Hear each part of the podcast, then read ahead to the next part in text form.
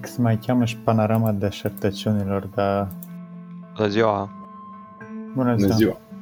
Dar nu știu sub care formă l-a publicat el, dar Memento Mori îmi pare un titlu mult mai fain decât Panorama de Așărtăciunilor, adică... Mă rog, poemul e despre un fel de... despre marele imperii ale trecutului și zădărnicia lor sau ceva de genul. Mă rog, o chestie tare eminesciană tipică, dar... Păi ai spus că are câteva denumiri, da?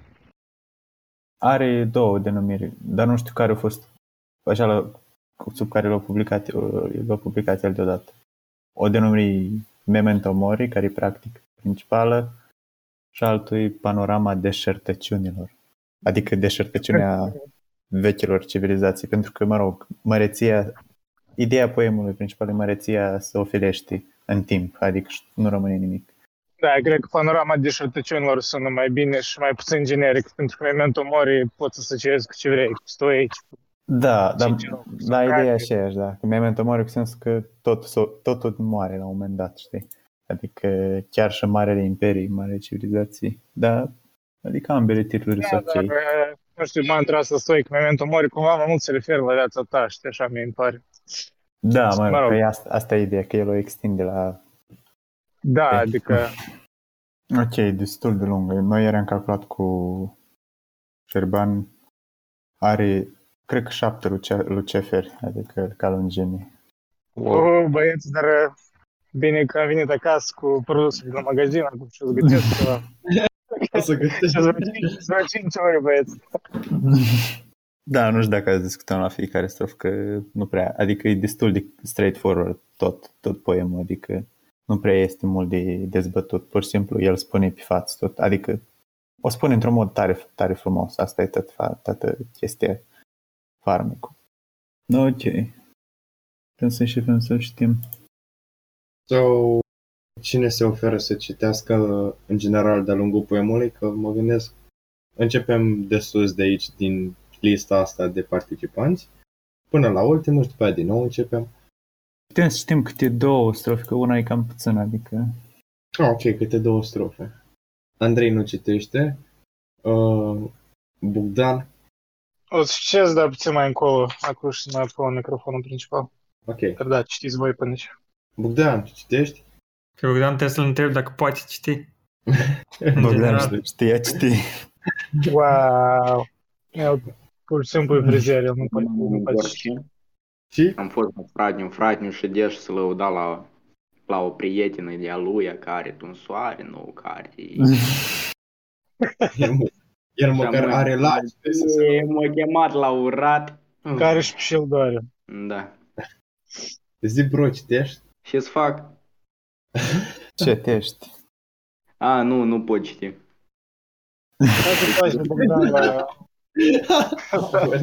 La Bogdan acum 90% din evenimente în viață e legat de frizerie, așa că da, se place. La el ramă e plin, și nu poate, nu-mi poate încă citit. Îți dislexic. Dixlexic. Ok, eu citesc. Dani, tu citești? Eu încerc. Ok. Eu când mai citesc, mă mai încurc, adică și când vorbesc. Eu... Da, tot se încurcă, adică noi suntem și noi cititori. Da. Mai îmbin cuvinte, e ok. Ieri citisem și eu niște versuri toate minuscine. Vai de cap, nu se poate. Deci e ok. Eric, tu nu citești? Ion, tu adică, cred că cu Eric începem, că trebuie să învățăm ritmul de la el. Nu? Nu știu sigur că odată am încercat să spun asta și am încurcat ritmul, adică și m-a făcut de râs. Mă rog, nu m-a făcut de râs, dar gen, da. Că gen, întotdeauna eu sunt obsedat de ritm și odată citem poezia asta cu cineva și am citit-o și am încurcat ritmul, știi? Și era tare. Eu o să citesc, dar la un moment dat o să trebuiască probabil să ies și nu știu sigur când. Păi, ok, oricând poți ieși. Ioan, citești? Da. Dulgher, citești? Pui întrebarea asta așa interesant, de parcă știi întrebarea... Știi imediat. E ca întrebarea, do you even lift? Bă, citești băiatul, bă. Ai un loc? Ok. Stai, Dulgher, Citești mai târziu sau? Poți să citești acum, când vine rândul. Okay. Memento Mori, nu? De Eminescu. Da, link-ul e pe general chat. Deci încep eu sau încep tu, Eric? Păi așa, încep tu, eu, tu, Dani, eu? Sau cum vreți? Ok, tu, Dani. Auzi, exact, hai în lista, exact în lista alfabetică, cum e arătat pe chat. Nu, băieți, dar nu vă grăbiți, mai discutați vreo 3 ori cine citești primul, că e prea interesant. Păi, exact. Ok, hai, bagă. Turma viselor mele, eu le pasc ca oi de aur, când a nopții în tuneric, înstelatul rege maur, lasă norii la molateci înfoiați în pat ceresc, iar luna argintie, ca un palid dulce soare, vrăj aduce peste lume printre stelelor ninsoare, când în straturi luminoase basmele copile ceresc. Mergi tu, luntrea vieții mele, pe avisării lungi și valuri, până unde în ape sfinte se ridică mândre maluri, cu dumbrăvi de laur verde și cu lungi de chiparos, unde ramurile negre o cântare în veci suspină, unde sfinții se preumblă în lungi haine de lumină, unde-i moartea cu aripi negre și cu chipul ei frumos. Da, deci la început aici începe cumva despre ca un fel de retrospectivă, un fel de aruncare a visării în urmă. Adică introduci cumva poemul poemul istoric și genin. În sensul că spune că încep să visez despre istorie. Știi? Așa începe poemul cumva. Și că își poate controla perspectiva, știi, primul verze, turma visurilor mele, eu le pas ca oi de aur, adică visurile el le paște, adică poți să le ducă unde vrea, știi, asta cred că e ideea principală. Meta. Da, și a doua strofă, pur și simplu o descriere, adică că sfinți, moarte cu aripi negre, adică tot chestia se despre care urmează să vorbească. Dumbrăv de laur. Auzi, dar luntrea vieții mele, iar aici la ce se referă? Luntrea vieții mele, de visării lucii valori. Nu știu de ce spune vieții mele, că el cumva, luntrea ar trebui să fie a minții lui. Știi că luntrea e mintea, pentru că el cu mintea se poartă prin istorie de-a lungul poemului, știi? Dar vieții mele, nu știu de ce anume, au pus vieții. Mă gândeam inițial valorile să fie lumea în general sau chiar viața din exterior, luntrea vieții mele, cel plimbându-se prin acest destin, știi?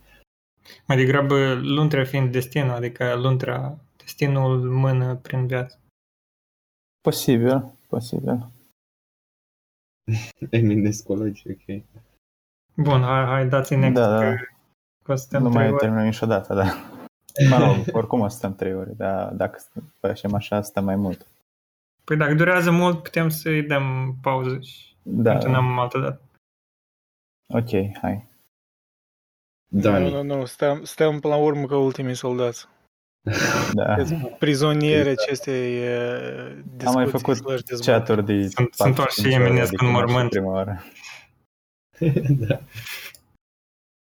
Nu, o să avem reproșul, asigur, aia care vor asculta eventual, că pe Eminescu nu-l poți explica, trebuie să-l simți. Wow, nu, eu înțeleg, dar asta știi cum defeats the purpose. Adică clar lucru că trebuie să-l în ghermele simți, dar păi, cine, ai voie să încerci să-l explici? Adică da, adică asta e altă ramură, mă rog, a interpretării literaturii, poezii. I'm in a free country and I can express my opinion. Okay. La cât ești studiat. Când îl citeam pe Cioran și când făceam lecturile alea, adică nu, pe Cioran trebuie să-l explici, trebuie să-l... Nu trebuie să-l explici, trebuie să-l simți, trebuie să-l trăiești. Zic, ok, ești de acord, dar... Ce să fac un video în care pur și simplu mă uit în text și tac, știi? Îl simt. Un video, știi de asta video, că read with me 3 hours, și pur și simplu muzică offline, și eu mă uit în cartea lui Cioran și pur și simplu mă uit, știi? Și asta a înțeles, asta simte. Să știi că chiar Bogdan-Liviu avea un video de 3 ore și Read With Me și avea muzică chiar lofi pe fundal. Da, eu știu, eu cumva l-am ironizat pe seama asta că îmi pare puțin ridicol chestia asta. Mă rog, unii poate. Adică înțeleg sensul, da, mă rog. Hai că ne abatem la temă, că avem încă 5 ore. Hai.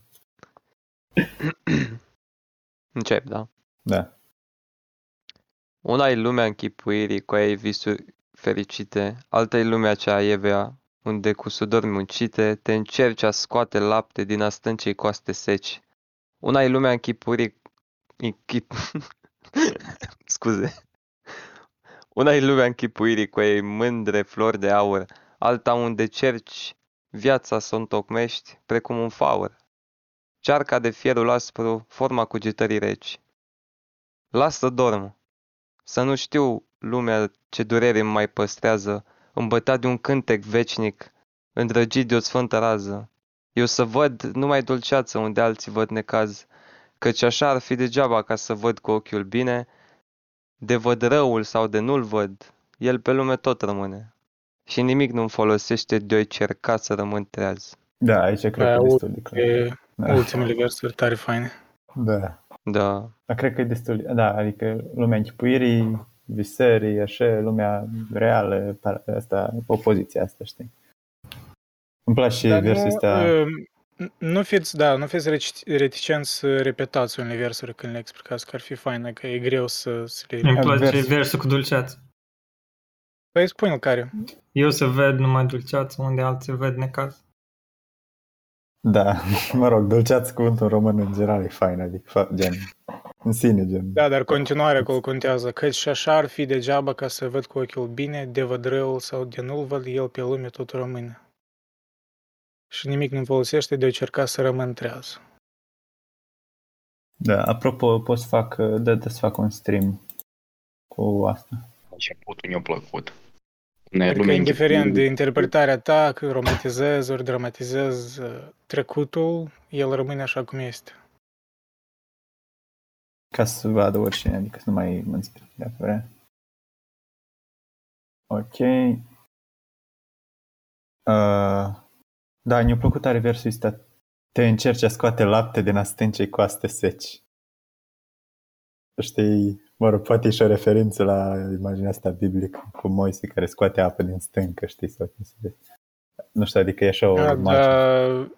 Eu nu prea ți-am mintit scena aia. Da, este o scenă când Moise scoate poporul Israelit din Egipt și după le dă, ei erau însetați și Dumnezeu îi dă o putere să poată scoate apă din stâncă.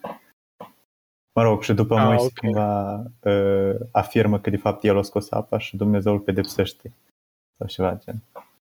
Dar e fain, adică imaginea în general a scoaterei apei din stâncă e foarte, foarte fain. Aici deci scoatere la coasta stâncii. E o imagine absurdă, știi, adică... Da, miracol, adică e miracolul prin excelență, practic. Da, miracol prin definiție un fel de absurd. Știi, asta își spune, tu încerci să faci miracole, adică încerci să scoați lapte din coasta stâncii.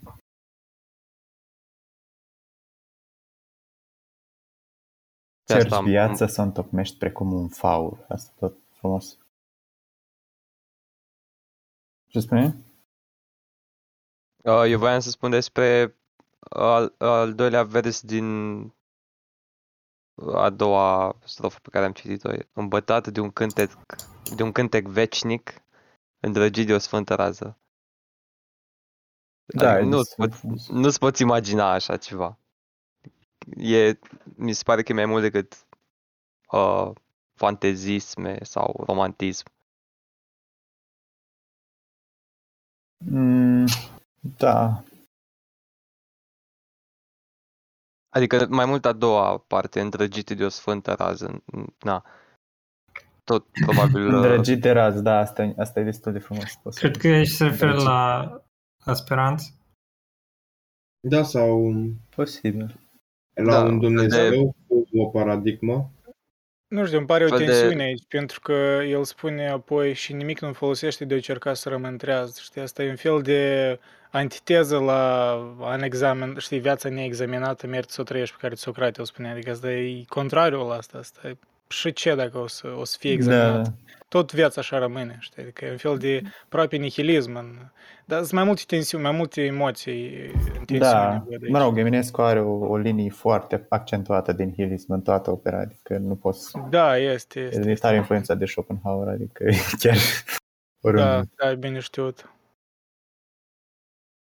Ok, mergem mai departe. Avem mult. Văd că au mai generat unei, deci cum facem? Mai este care, Cosmin, Geo și Tudor. Teoretic eu sunt următorul, dar a intrat Geo, știu că mergem pe ordine alfabetică, okay. E Geo. Geo, citești? Ok, Geo nu mi-aude sau nu poate vorbi? Adică e la alegere, nu numai decât fiecare să citească, cum vreți. Ok, atunci citește Ioan. Așa. N-au mai spus și alții lumii de-a ei rele să se lase. Cine a vrut să asculte vorba? Cine aude? Cui îi pasă? Toate au trecut pe lume, numai răul a rămas. O, acele uriașe însemute piramide care stau ca veacuri negre în pustiuri împetrite. Cât au mai văzut și ele ce-ar vorbi de-ar avea glas? Când posomorâtul basmul vechea secolilor strajă îmi deschide cu chei de aur și cu a vorbelor lui vrajă, poarta înaltă de la templu unde secolii se torc, eu sub arcuri negre cu stâlpi înalți suiți în stele, ascultând cu adâncime glasul gândurilor mele, ureașa roata vremii înapoi o întorc. Da, cât de frumos să încheie, dacă uriașa roata vremii înapoi eu o întorc. Adică, mă rog, retrospectiva asta istorică, care îmi place tare mult. Practic, conceptul ăla potrivit căruia istoria e în spirală și se repetă. Cumva, da, el vede că... Da, cred că și asta, da. El o vede cumva ca pe o roată, știi, că gen... O întorci unii vrei tu, adică unii vrei acolo, gen... Nu știu, eu văd mai degrabă ca pe ciclu, adică roata care se e în mișcare, da, e asta, practic un ciclu. Asta, da. Wow, și pe Englerian era Eminescu. Poate Spengler o copiat pe Eminescu. Mă rog, e foarte Spenglerian tot poemul ăsta, adică, ok. Și acum, din nou, trebuie să stăm sub conștiința faptului că el acum își imaginează totul sau privește numai rațional lucrurile, fără să fie de fapt așa. Da. Da. Mă uitam prin poem. Și mă uit în prima strofă, iară e nihilismul, că nu mai are speranță în oameni, că gândești că, uite, toate au trecut pe lume, numai rău a rămas, deși aici zici că încerca să lase de rele. Da, cumva, și asta, rău rămâne, gen toate trec, rău rămâne, piramidele rămân și se uită la chestii cum sunt, adică se uită la tot cum opoziția asta dintre materialul fix, gen materia fixă, care e practic, gen între chestii de stat și oameni, știi, care e puterea umană, care tot curge, știi, printre structurile astea fix și lasă vestigii, adică e un fel de imagine așa faină, știi, piramidele cum stau și puterea umană tot scurge și iar se reîntoarce și tot așa. Da, și adică dacă de-ar avea glas aceste piramide, adică câte am văzut și ele ce ar vorbi de-ar avea glas. Da, e o imagine asta de impermeabilitate, parcă... Da, nu putem afla istoria, nu putem ști cine. Da, adică este mai mult în istorie decât doar relatările oamenilor. Sunt și efectele acțiunilor lor în lumea fizică. Da. Adică noi cunoaștem doar o parte a istoriei, într-un fel. O parte destul de mică, adică, până la urmă, da, ce rămâne, efectiv, ce-o rămas resturile. Da, exact, partea destul de mică înseamnă că chiar în urma conflictelor, doar, mă rog, clișeul ăsta că câștigătorul scrie istoria, într-adevăr, e în oarecare măsură adevărat. Păi, adică multe exemplu, idei despre vikingi, cum erau, sau despre, nu știu, despre cartaginieni, le cunoaștem din ori europeni, ori din scrisurile romane, știi, că nu cunoaștem perspectiva lor. Mereu e o interpretare, o agendă, mereu e o agendă. Adică, da, adică aici critical theory are un sens, știi, să privești critic la unele interpretări tradiționale ale istoriei. Exact. Ok, hai să vedem. Cine am? Dulgher. Ok, citesc eu înseamnă. Și privesc.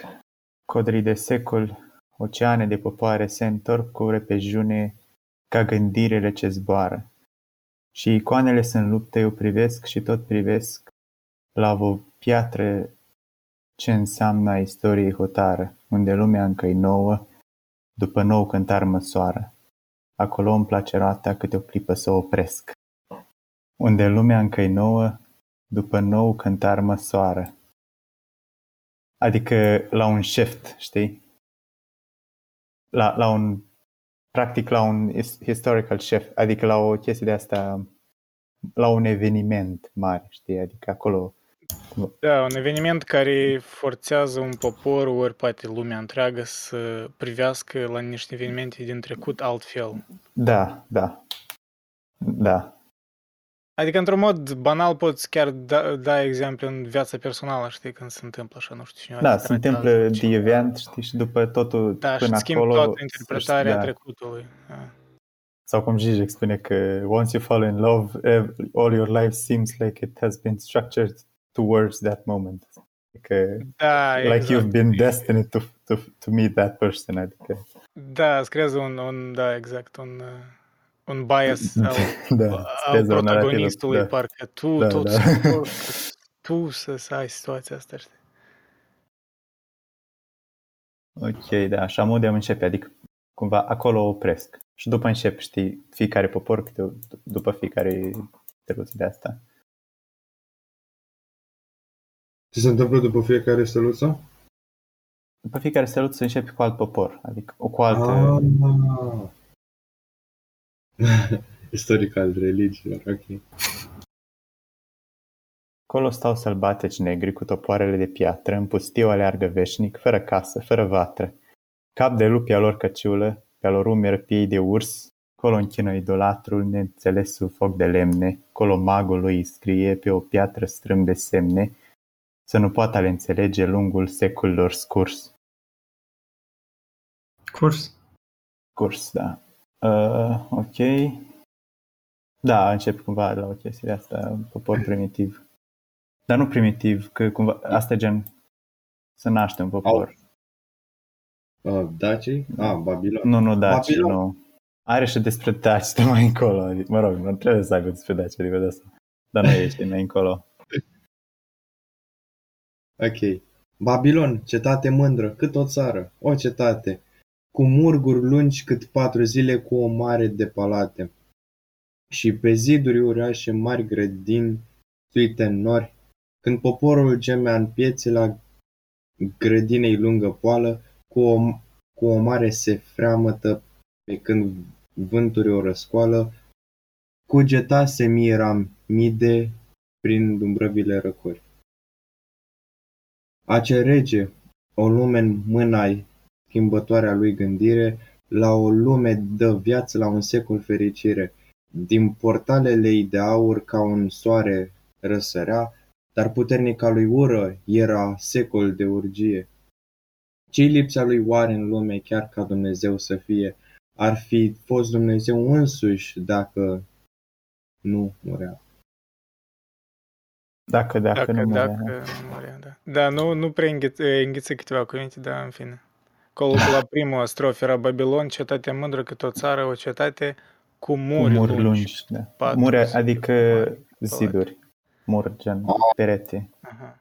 Un cuvânt mai vechi. Da, aici unele cuvinte evident sunt destul de arhaice, adică ori cel puțin sunt dincolo de vocabularul meu, la sigur. Ce lipsea lui lume, chiar ca Dumnezeu să fie, ar fi fost Dumnezeu însuși dacă nu murea. Da. O lume, adică... o vede ca o lume lipsită de Dumnezeu. E așa o viziune tare. Nu cred că... Nu. Regele ar fi fost Dumnezeu dacă, gen... Cultul ăsta, de exemplu, la faraon, știi, că e zeu, gen ca un zeu. Da. Dar faza e că chiar ar fi zeu dacă n-ar muri, adică literalmente, Dumnezeu, te-ați uitat că moare. Ok. Adică știi... Da, nu, ai spus un regret, e un fel de... Dumnezeu, bani. Da. Nu știu, eu văd ca pe o ironizare. Păi cumva, da, eu ironizare. Da, eu... Vă spuneți că Dumnezeu, băiați, atacă mare, adică... Adică mi se pare că faci mișto de faraonii care țineau cu nasul pe sus, că zei, pe când de fapt erau muritori. Pentru că se știu, Sparta cuceri Babilonul după ce a murit Nabucodonosor. Cred că la aia face referire. Gen ultimul rege babilonian. Și au fost eliberați evreii și și-au scris cartea. Dar nu era Sparta, era... am greșit, asta, nu Sparta. Medo-Persia. Persia, da, scuze. Da, așa a fost cumva, mă rog. Da, deci e chestia asta cu regele Babilon și Egipt, dar Catare, cred că prima se cheamă Egipt, e despre Egipt. Sau, nu. Asta e introductivă pentru civilizația antică și aici începe despre Egipt. Da, aici vorbește Asia, Babilon și Ninive, da, adică hai să da, ok. De unde știți istorie? Următoarele? Da, stai, care e următoare? Asia. Asia în plăceri molateci e îmbătată, somnoroasă. Bolțele ținute în aer de columne luminoase. Și la mese în veci întinse e culcat sardanapal. Și sub degete măiestre arfele cugetămite. După plac și împart mesenii a cântării flori uimite. Vinuri dulci, mirositoare și femei cu chipul pal. Azi vei rătăci degeaba în câmpia nisipoasă. Numai aerul se încheagă în tablouri mincinoase. Numai munții, garzi de piatră, stau și azi zâna lor post. Ca o umbră asiatul prin pustiu calul și alungă. De-l întrebi, unde-i Ninive? El ridică mâna lungă. Unde este? Nu știu, zice. Mai nu știu nici unde a fost. Da, foarte mult mi-a plăcut chestia. În general, versurile astea sunt tare faine. Adică și da, sub degete măiestre. Nu știu toate referințele, că sardanapal. Da, nici eu nu știu că... Adică, nu. Da. Deci trebuie să fii expert în mitologie, cred că, ca să... Ori în... Da, arfă, istoria timpurie înseamnă popoarelor. Harpă, e un cuvânt vechi pentru harpă. Da, arfă, da. Îmi place tare cum spune, și sub degete măiastre, arfele cugetă mite. Băi, cum? Adică mite, adică mituri.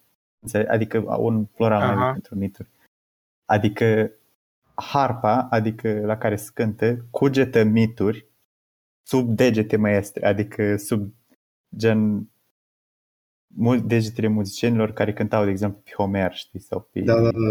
Știi? Gen, sub degetele muzicienilor, harfele cugetă mituri. Adică, cum, nu știu, așa adică, de fain versul ăsta. Ca și cum harpele sunt, de fapt, sursa... Adică ele sunt cumva... Adică omul e doar un vehicul prin care istorile sunt transmise. Da. Asta e, da, băi, îmi leg versul ăsta pe frunte. Băi, da, exact, eu tatuez pe spate.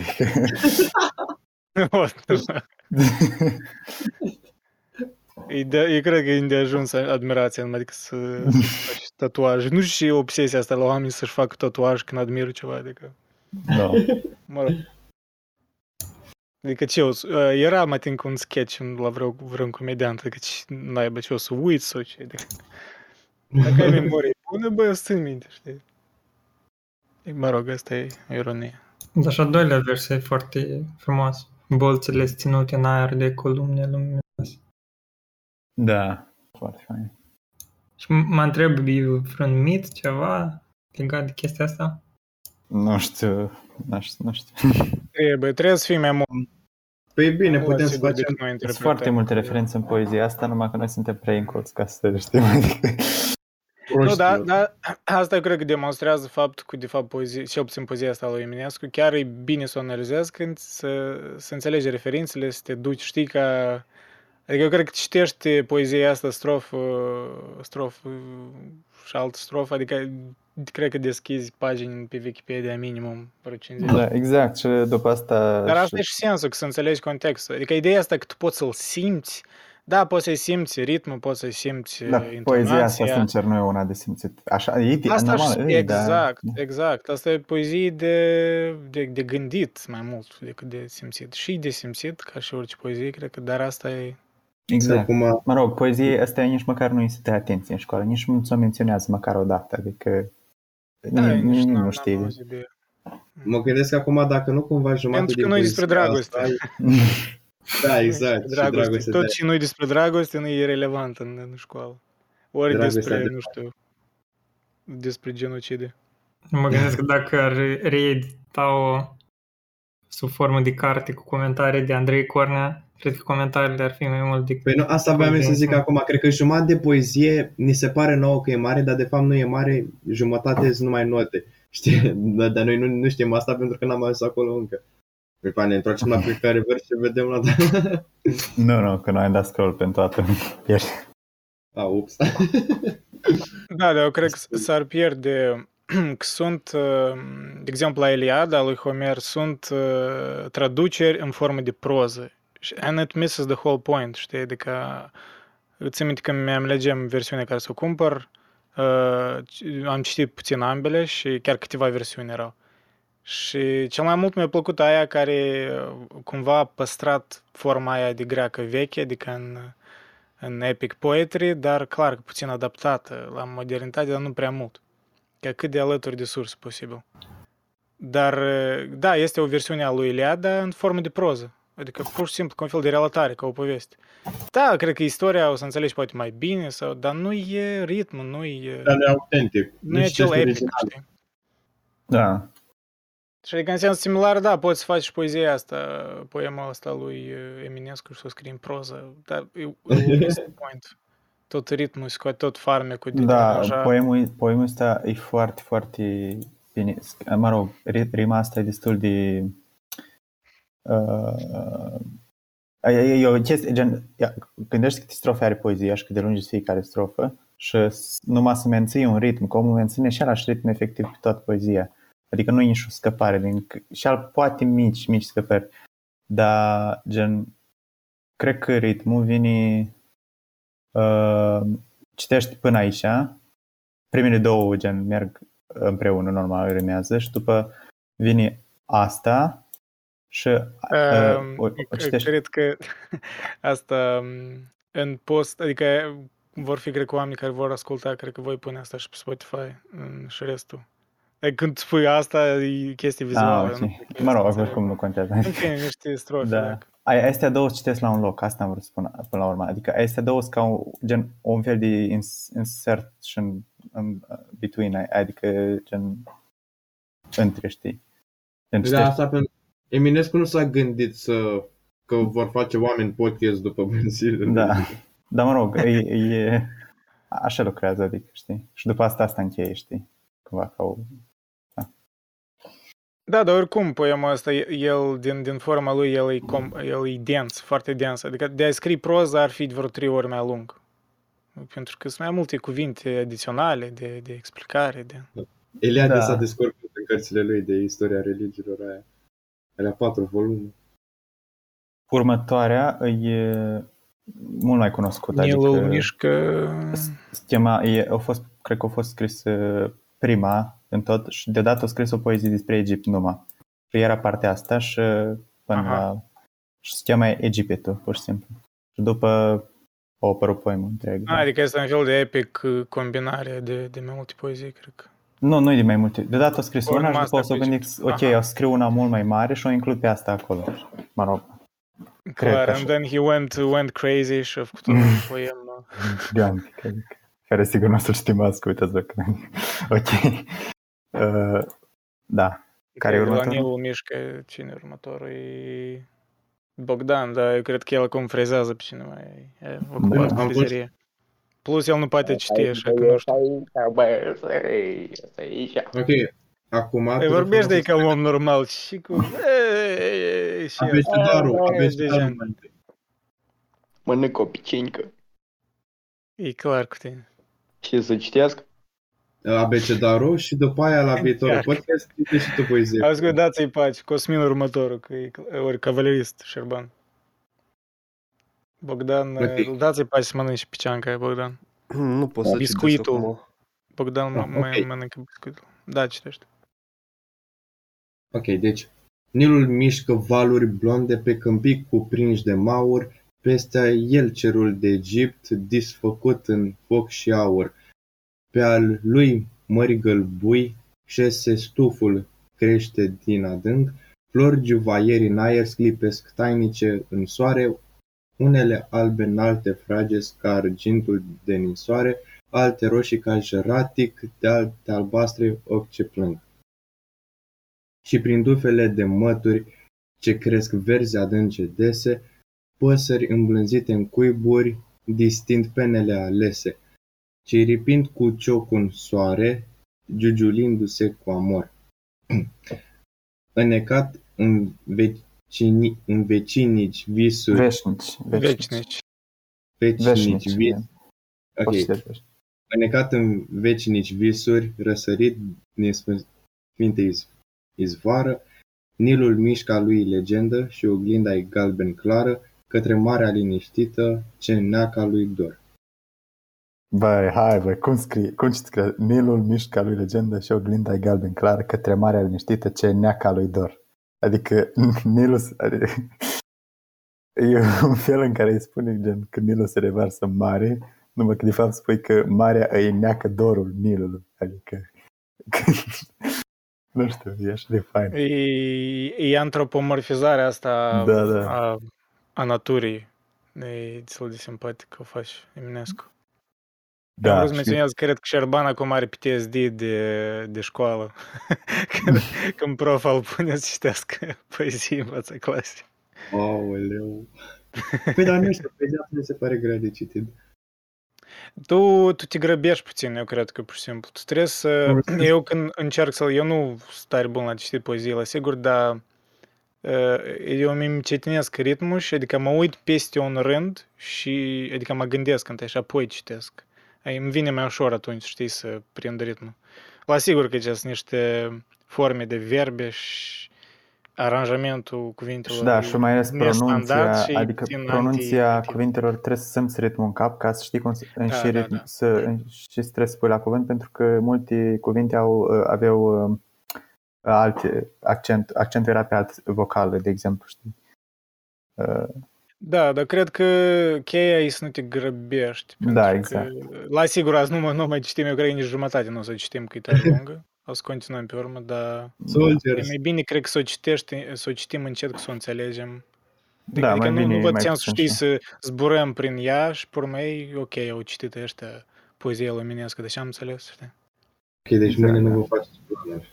Nu mă facem. Asta e partea întâi, mâine e partea a doua. Ok, eu n-am citit, apropo, că, mă rog, da, citesc eu. Eu n-am primul înainte lui Andrei. Deci Eric, eu, Andrei. Eu, Andrei și acolo. Și acum cine? Tu ai fost, dar n-ai răspuns. Eu zic să se coboare de la mine. Cavalerist. Cred că asta va deveni meme în sine. Cine citește următorul? Asta e... Ok, mai după hai. Asta cine a citit ultimul, Cavalerist, nu? Da, hai. Și atunci urmează ori Cosmin ori eu.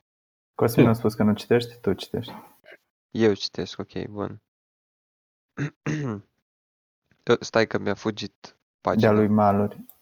De-a lui Maluri sunt unite câmpii verzi. Nu, eu aveam aici pusă la mine ca să o văd mai bine. Ah, ok.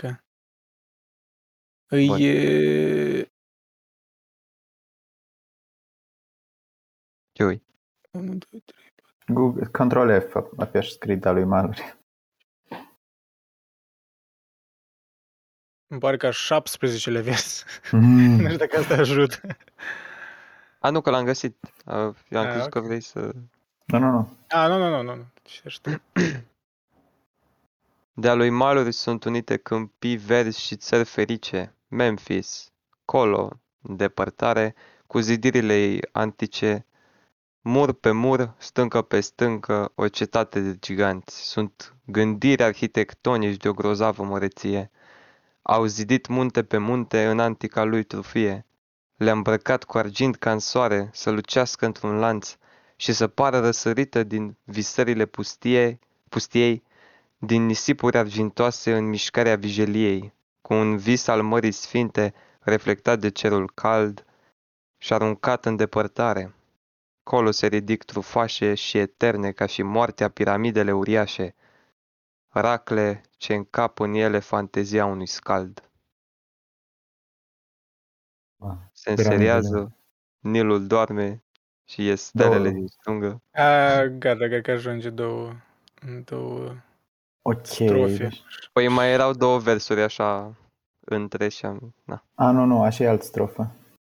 E alt strofă. Da. Ori la tine poate alt formatare, dar e alt strofă. Fiecare strofă are câte 6 versuri.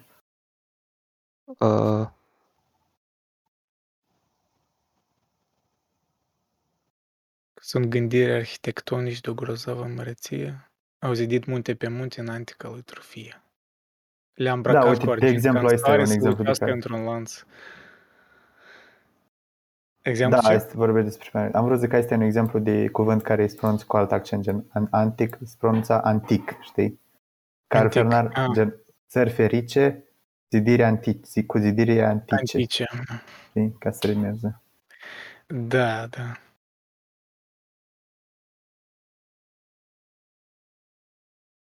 Da, ok. Aici mai mult despre piramide, despre... Noi descrierile vizuale sunt fantastice, adică mai mult știi descrierile și aici, pur și simplu trebuie să le citești că... Munte pe munte, cât de fain. Când am citit partea aceea mai spre sfârșit și eterne ca și moartea piramidele uriașe și adică atunci când citeam chestia asta le vedeam automat în mintea mea cum gen răsar din pământ. Da, și îmi place cum piramidele uriașe, după direct racle ce încapă în ele fantezia unui scald. Racle adică se creie tot timpul. Da. Știi, direct, știi, adică piramidele, știi, de obicei spun că sunt morminte, știi, dacă spui se creie e mult mai poetic, știi, un sicriu cât o munte, știi, adică practic asta, un sicriu cât o munte. Da, asta îi adaugă mult mai mult simbolistic, de fapt. Da. Când îl numești mormânt, parcă nu e atât de poetic, știi? Când îi spui sicriu, e mai... Dar de ce? E chestie de limbaj, cred. Da, pentru că sicriu e mult mai mic decât un mormânt e mai abstract, mai general și nu există elementul ăsta de surprindere, știi? Până la urmă, poezia asta e cumva îndoirea asta cuvintelor, știi? Când le spui sicrie, când se gândește sicriu și imaginează o bucată de lemn, știi? 4 scânduri, știi? Aha. Și de asta cumva e o contrastă așa de mare încât poetizează, știi? Că dacă spui mormânt poți fi mare, știi? Mormântul e mai general.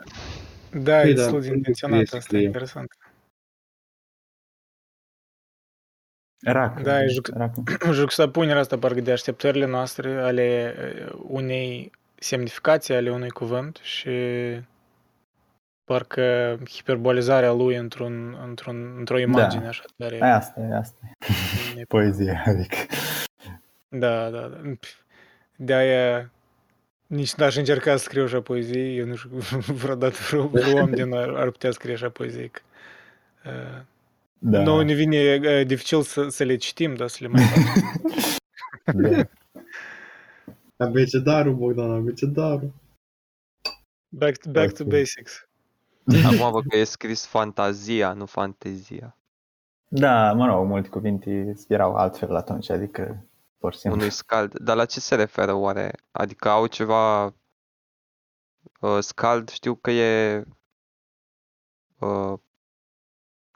poet nordic sau ceva de genul. Nu cunosc Scald. Scald Pokémon. În Google. Nu cred că Eminescu vorbește despre Pokémon. Nu știu la ce înseamnă, adică nu știu la ce se referă. La 7 dimineața și privea la TVR Pokémon. Search on Google. What do I need to do if I'm pregnant?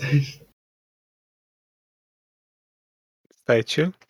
Chestia asta, că nu știi ceva care poate fi grav sau foarte grav și direct apelezi la Google, știi, cel mai bun prieten pe care nu recomand orice simptomă dacă aveți ceva neobișnuit care n-ați avut, nu o scrieți pe Google pentru că mereu vă dă worst case scenario. Ajungeți la cancer deodată, să vă autodiagnosticați. Să vadă mama că am căutat.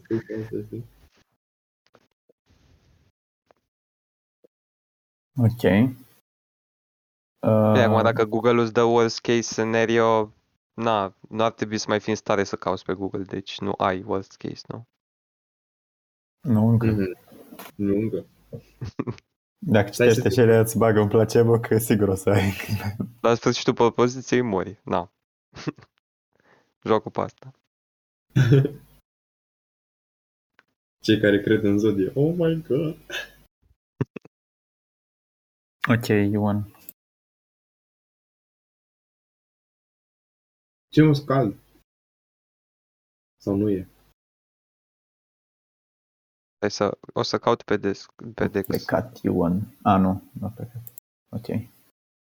Vaniușa. Ionică, deci, Vaniușa. Scald înseamnă... Scaldul... Scald este un nume dat vechilor poeți nordici, mai ales islandezi. Deci n-am căutat în Dex și de prostă să nu ne scaut în Dex. Adică... Am găsit că e ceva bubă, scalding. Uite, poate să se refere la vechi poet nordic, islandez sau scandinav, a cărui poezie are în general un caracter eroic. Gen, poate la asta se referă Eminescu. Da, nu cred că e, da, cred că e mai general decât un poet nordic. N-ai ceva, poate tot de mită dacă vorbești de Heracle. Putem trece peste asta. Da, exact. Deci mă auziți acum? Da, te-am auzit. Că eu am recitat și, nu știu, microfonul nu merge. Deci am citit jumătate de strofă și voi vorbeați și înțelegeam ce se întâmplă. Și deja, ok. Cred că primeai PTSD din școală când o copil. Nu, că m-am obișnuit cu microfonul. Andrei cu PTSD-ul din școală. Ne-a prins conversația despre Pokémon. Fiecare cu PTSD-ul lui, știi? Eu cred că tot am PTSD și de-aia cum compensez. Eu citesc mai încet decât eram să citesc atunci. Ok, hai. E ok, ne lecuim, retrăim traumele împreună. Îmi ziceam Cosminul, dacă am PTSD de ăla de grenadă, când aud grenadă mă puneam cu burta la pământ. Partea bună e că nu primim note, cel puțin din cât știu. Și nu avem nimeni reticență. Facem și cu note, dacă lui Bogdan îi dăm 0. Deci începe de la senserează. Ok. Senserează. Nilul doarme și ies stelele din strungă.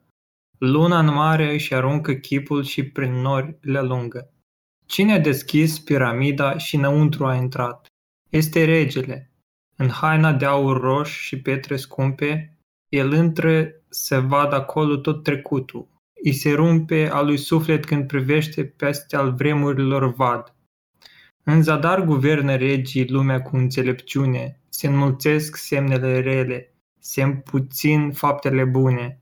În zadar caut al vieții înțeles nedezlegat.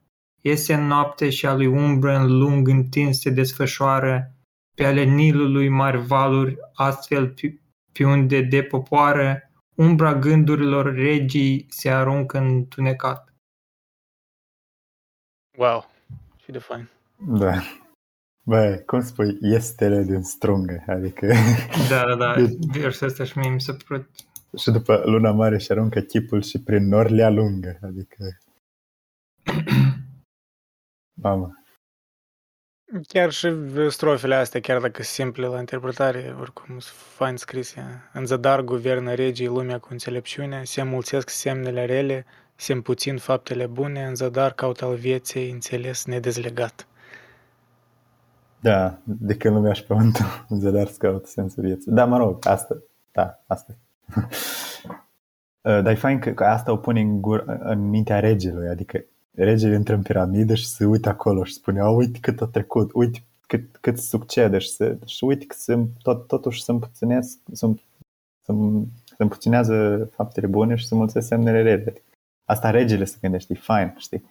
Te gândești la un rege din Egipt care intră într-o piramidă și se gândește cum, băi, se mulțesc semnele rele, se împuțin faptele bune, însă doar caută-l vieții, înțeles, nedezlegat.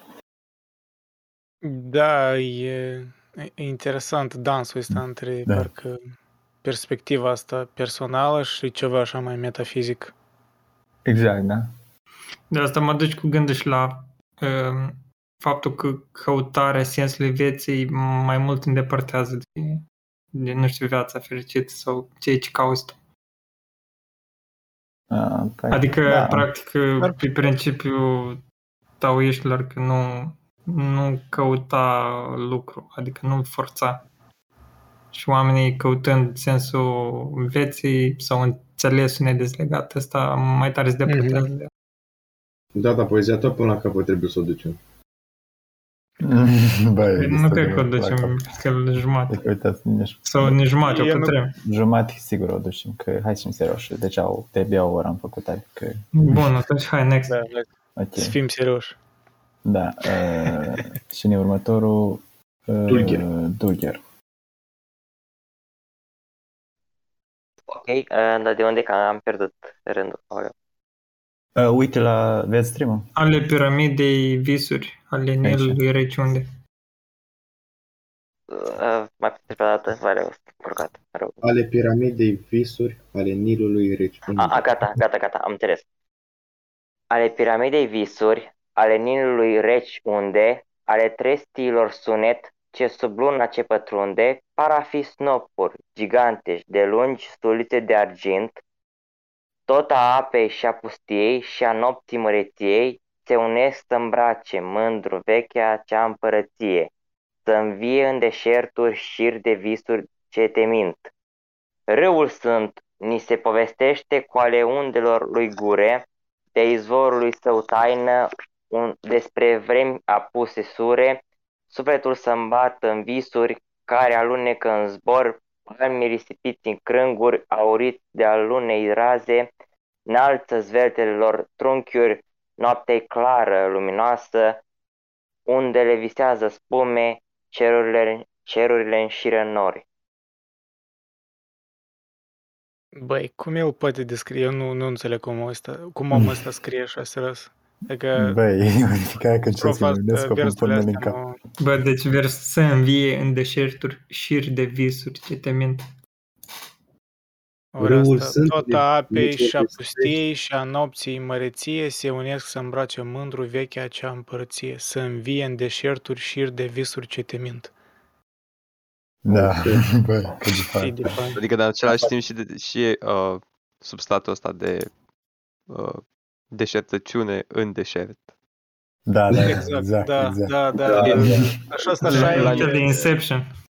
Da, e spaniu cum, adică parcă e o metaforă la care nu te-ai duce când ai scrie, pentru că ce spui despre deșert? E deșert, și adică cum poți spui mai mult?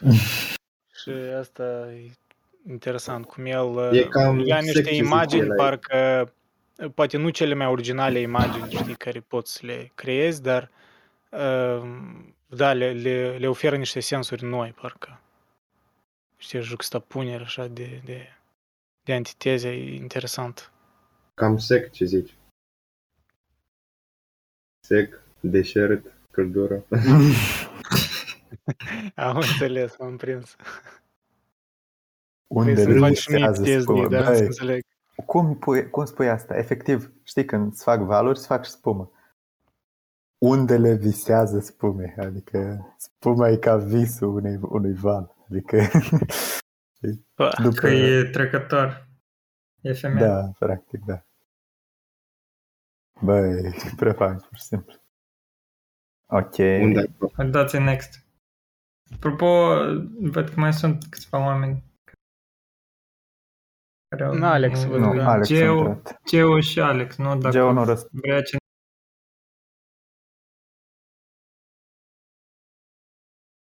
Da, Alex, noi citim câte două strofe din poezia lui Eminescu și mai discutăm. Dacă vrei, poți citi ca următoarele două strofe. Dacă nu, poți pur și simplu asculta. Up to you. Răspund, dacă nu primim răspuns, înseamnă că da. Trecem la următor. Adică eu. Da. Ok. Ce Bogdan, gata, ai învățat alfabet? Da, l-am terminat. Care ți-a dat? Se începe cu P, I, C, și la tine alfabet se începe? Nu, pot răspund la orice întrebare rapid și legat de alfabet. Rapid, dar nu corect. Spune, pe exemplu, toți n-avem dreptate și nu argumenta și pleacă. Da. Citim 7-8 ori poezie Eminescu și apoi Bogdan vine la urmă. Asta ar fi în alfabetul grec, asta s-ar chema litera sigma, știi? Litera sigma. Știi că sigma e o literă, nu? În alfabetul grec. Da. Sigma sunt eu. Nu. Memurile astea cu sigma male mă apuc un cringe de la serios. Adică eu cred că băieți trebuie să o terminați. Era funny în primele 3 zile. Când a existat meme asta, după asta eu cred că. Dar după aia chiar ajunge să iei în serios treaba, știi? Te lasă o fată, nu te bagă în seamă. Lasă, nu o bag eu în seamă pe anuia. E special, e singuratic și înțelept și nimeni nu mă înțelege. Sigma male. Mi-aș putea să dau pe spate pe fata asta, dar nu vreau. I'm not mentally ill. Dar dacă tot știm pe Eminescu, Eminescu a fost sigma male, nu? Vă rog, nu mă iubiți pe viața de Eminescu. Deci asta înseamnă memorile alea. Ok. La ce anume te referi? Astea cu sigma male, eu n-am știut niciodată și am tot văzut. Mă rog, sigma male e considerat o categorie de masculi care sunt mai presus de alfa male. Și adică sunt așa de superior că nici nu interesează male. Dar nu știu ce e cu nevoia asta de a categoriza calitatea omului așa. Păi asta e nevoia primară a omului. Da, dar e stupid, adică îți pierzi timpul să categorisești oamenii. Da, de-aia știu că e cringe de catedră, nu tot e categorie. S-o iei ca glumă merge, dar s-o iei în serios. Sunteți așa de beta. Dacă tare tot faza asta cu alfa, beta e o vrăgeală, adică nu există în natură. Sincer, pe mine mă amuză foarte mult memurile cu Spider-Man, dar... adică mai degrabă alea decât...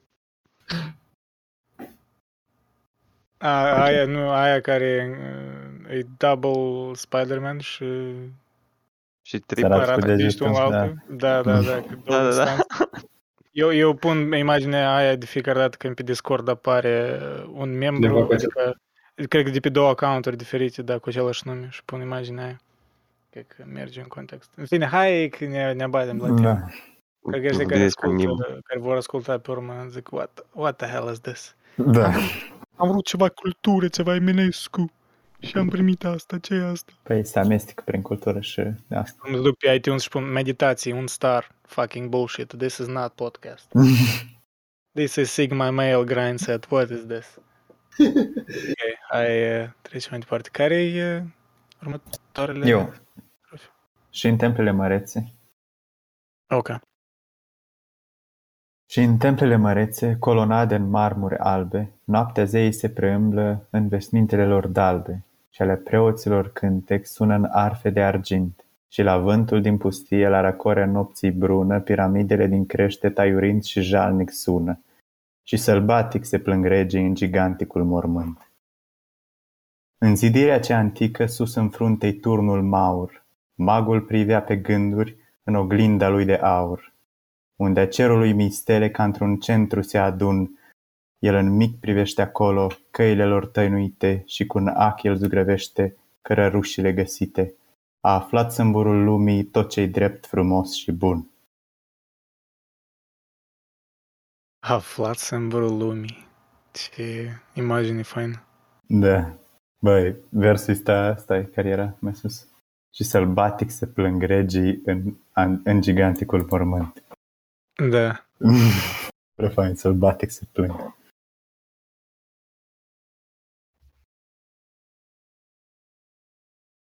Păi da, dacă ne gândim așa, și zeii se Și zeii se primblă în veșmintele lor de albe prin piramide, adică...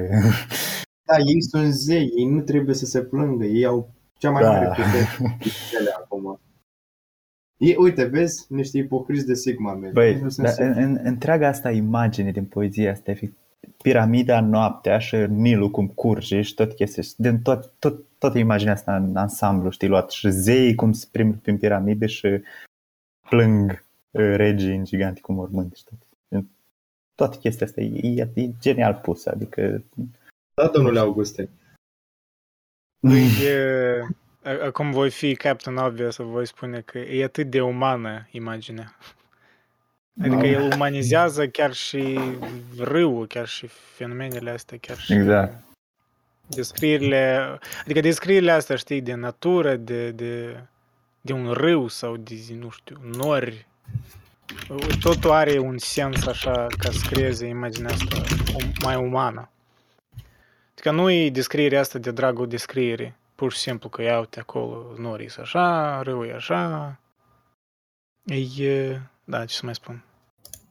Mi se pare surprinzător că el, cred că menționează piramidele pentru a treia oară și nu sună la fel, adică de fiecare dată e diferit. Adică da, cât de mult poate să exploateze simbolul ăsta și să sune original de fiecare dată. Da. Și ceea ce e mai și ciudat e că Eminescu apare la fel, totuși, în fiecare poză cu el. Să spun. Deci, cum e să dai seama cât de bun e. Iar o dăm Sigma Male. Nu. Băieți, o să mai menționat de Sigma Male, vă dau bani pe Discord. Păi, cu ocazia asta ar trebui să dai delete la GigaChat. E mult. GigaChat e altceva, n-are legătură cu Sigma Mail. Păi cum, adică toate meme-urile cu Sigma Mail au poza cu GigaChat. Ok, gata, vă rog, opriți. Zic, a privi imaginea lui Eminescu. Să ne audă Eminescu, într-adevăr, era să-și pun numele în cap într-un mod direct. Unde ești tu, țepești, Doamne? Unde ești tu, țepești, Doamne? Copiii din 2021 vorbesc despre emoji-uri din Discord. What the hell is that? Nu, da, vezi cât de puternic poate să scrie, vezi cât de... Și-a stors sufletul în sine ca să scrie chestiile astea. Și totuși, imaginea pe care o știm din clasa 1 sau de când... știu copiii cum arată Eminescu, e tot aici. Dar poți să vezi cât de bogat poate fi un suflet în spatele imaginii unui chip. Pentru mine, mă rog, cât mai mult am citit acum cu mintea matură poeziile astea mai serioase ale lui Eminescu, cât mai mult confirm că e o injustiție cum îl... e prezentat în școli. E prezentat ca o nu știu, ca o moașă, ca știi, ca ceva pânt, ca e luceafărul și nici luceafărul nu-l interpretăm cum trebuie, știi, că tot e kitsch, adică cum... Da, și mai ales poveștile de dragoste, tot chestiile din viața lui, că și astea se bagă în școală, adică e mizerabil, pur și simplu, cum îi bagă... Da, e... Da, școală e vrăjeală de multe ori. Asta știi efectiv cum nu știu, cum să citești pagina Wikipedia despre Nietzsche și să înțelegi că el a avut sifilis și că și-a ieșit demenț spre finalul vieții și gata. Adică asta e tot ce... și că Dumnezeu a murit și gata, asta e tot ce ai înțeles din Nietzsche, știi? Adică... Cam așa. Dar afară de aceasta vor căta vieții tale să găsească peste multe răutăți și mici scandale. Asta toate te apropie de dânsi, nu lumina ce în lume ai revărsat-o, ci păcatele și vina, oboseala, slăbiciune, toate ele ce sunt, într-un mod fatal legate de o mână de pământ. Toate micile mizerii unui suflet chinuit, mult mai mult îi vor atrage decât tot ce ai gândit. Scrisoarea întâi? Da. Ai recitat-o capitatul nostru. Da, că... N-a citit-o, a recitat-o pe de rost. Te-ai pus în fața clasei, hai Eric, hai spune poezie, hai spune pe de rost, știi așa, călăcăreu. Mă repede, știi, ca profa să nu observi greșeli, știi, mă repede, dar fără fără să se întâmple. Și după ce ai spus versurile... Da, și după ce ai spus versurile astea, vei... Se va spune că ai citit greșit, știi? Ah, bine. Da, și desigur că Eminescu are greșeli gramaticale, să nu uităm, știi? Băi, n-are greșeli gramaticale, ce vrei. Asta vreau să subliniez. Nu contează și dacă... Dar nu că nu contează, nu există greșeli gramaticale. Da. Pentru că nu existau reguli la momentul dat, adică nu le poți... Gen. Da, limbajul era mai fluid, nu existau academii care gen, determinau... Efectiv, multe din regulile pe care le avem amu se datorează lui Eminescu, adică nu existau reguli, pur și simplu. Da, asta e, mă rog, el e analogia lui Shakespeare în engleză, adică Shakespeare când scria, inventa cuvinte. E absurd să-i pui că un autor făcut greșeli gramaticale. Greșeala nu poate să existe dacă nu există reguli, adică... Da, e exact. Anacronic, e ca și cum ai aplica Inchiziția acum, gen. Da, adică... David Hume era rasist, știi? Ok. Ok, deci, gata. Yoga. Următor? Da, eu sunt următor. Ok. Și se poate ca spre răul unei ginți efeminate, regilor pătați de crime, preoțimei desfrânate... Magul gard al răzbunării a citit semnul întors. Și atunci vântul ridicat, tot nisipul din pustiuri, astupând cu dânsul orașe ca gigantice sicriuri, unei ginți ce fără viață îngreuia pământul stors. Uraganul acum aleargă până ce caii lui crapă, și în Nil numai pustiul nisipișul și-l adapă. Așternându-l peste câmpii cei odată înfloriți, Memphis, Teba, țara întreagă coperită-i de ruine, prin pustiu străbat sălbatec mari familii beduine, sorind viața lor de basme prin câmpie nisipiți.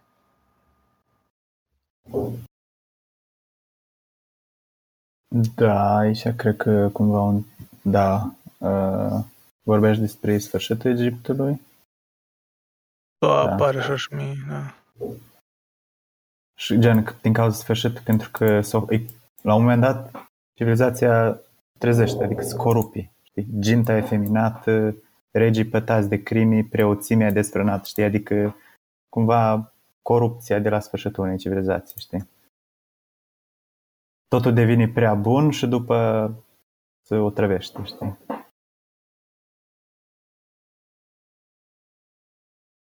Da, e un ciclu al civilizației destul de... Nu știu dacă există excepții în istorie, de mereu în apogeu, adică el e urmat de... Da, adică că nu-i prea bine. Știi că meme-ul ăla cu good times produs lazy man și lazy man produs bad times. Da, weak man, bla bla bla, da, știi, ciclul. Mă rog, este în adevăr în asta. Adică...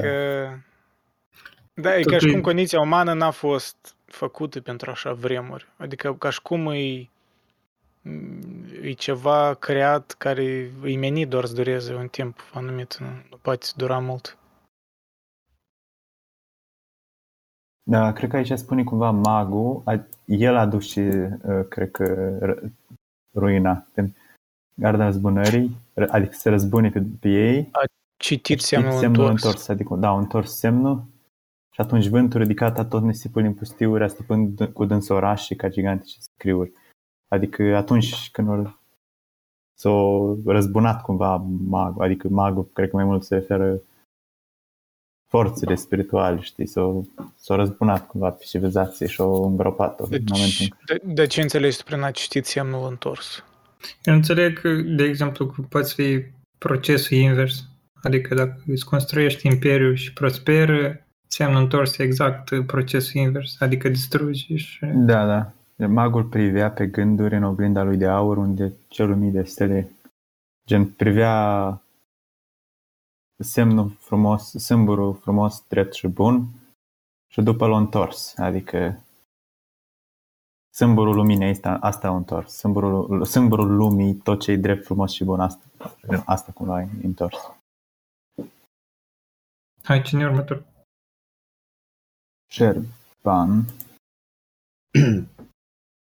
Dar și acum, turburând stelele, Pe ale Nilului lungi unde, noaptea, flamingo cel roș, apa încet, încet pătrunde și acum luna argintește tot Egiptul antic. Și atunci sufletul visează toată istoria străveche, glasuri din trecut străbate la prezentului ureche.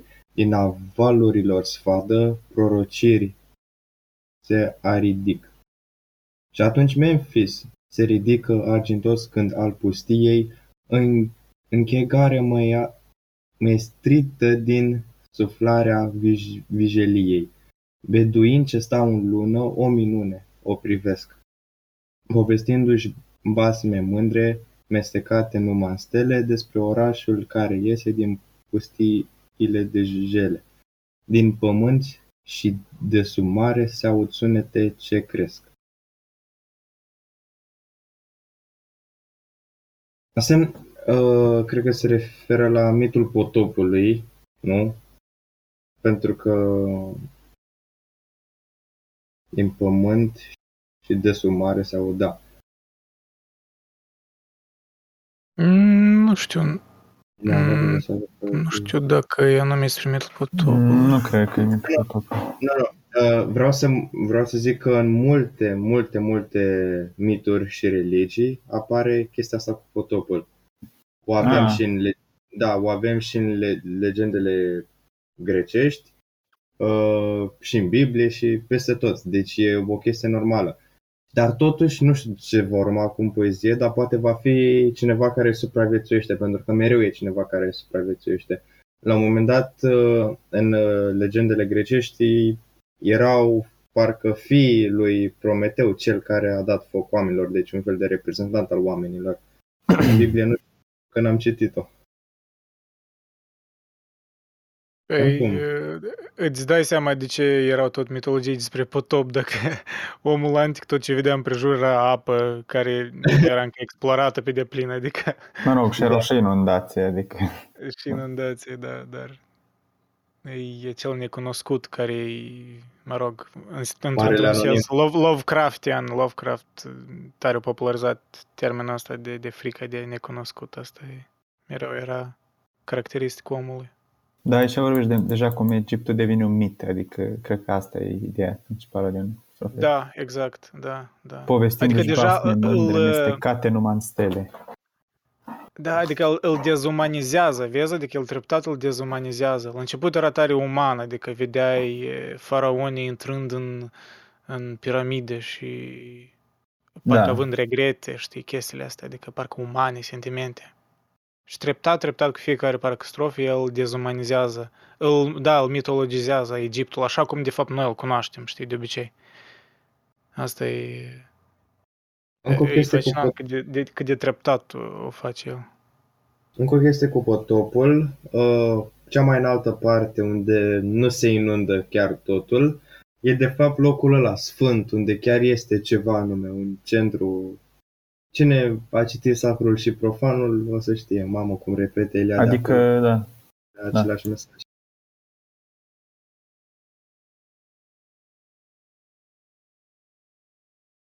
Ok. Daniel. Da, vedem acum ce se întâmplă, ia să vedem.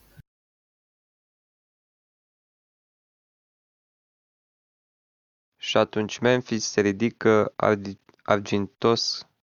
Aici sunt, nu sunt bine. Nu, îmi parc peste o strofă trebuie. La mare în fund clopotele. Da. Așa.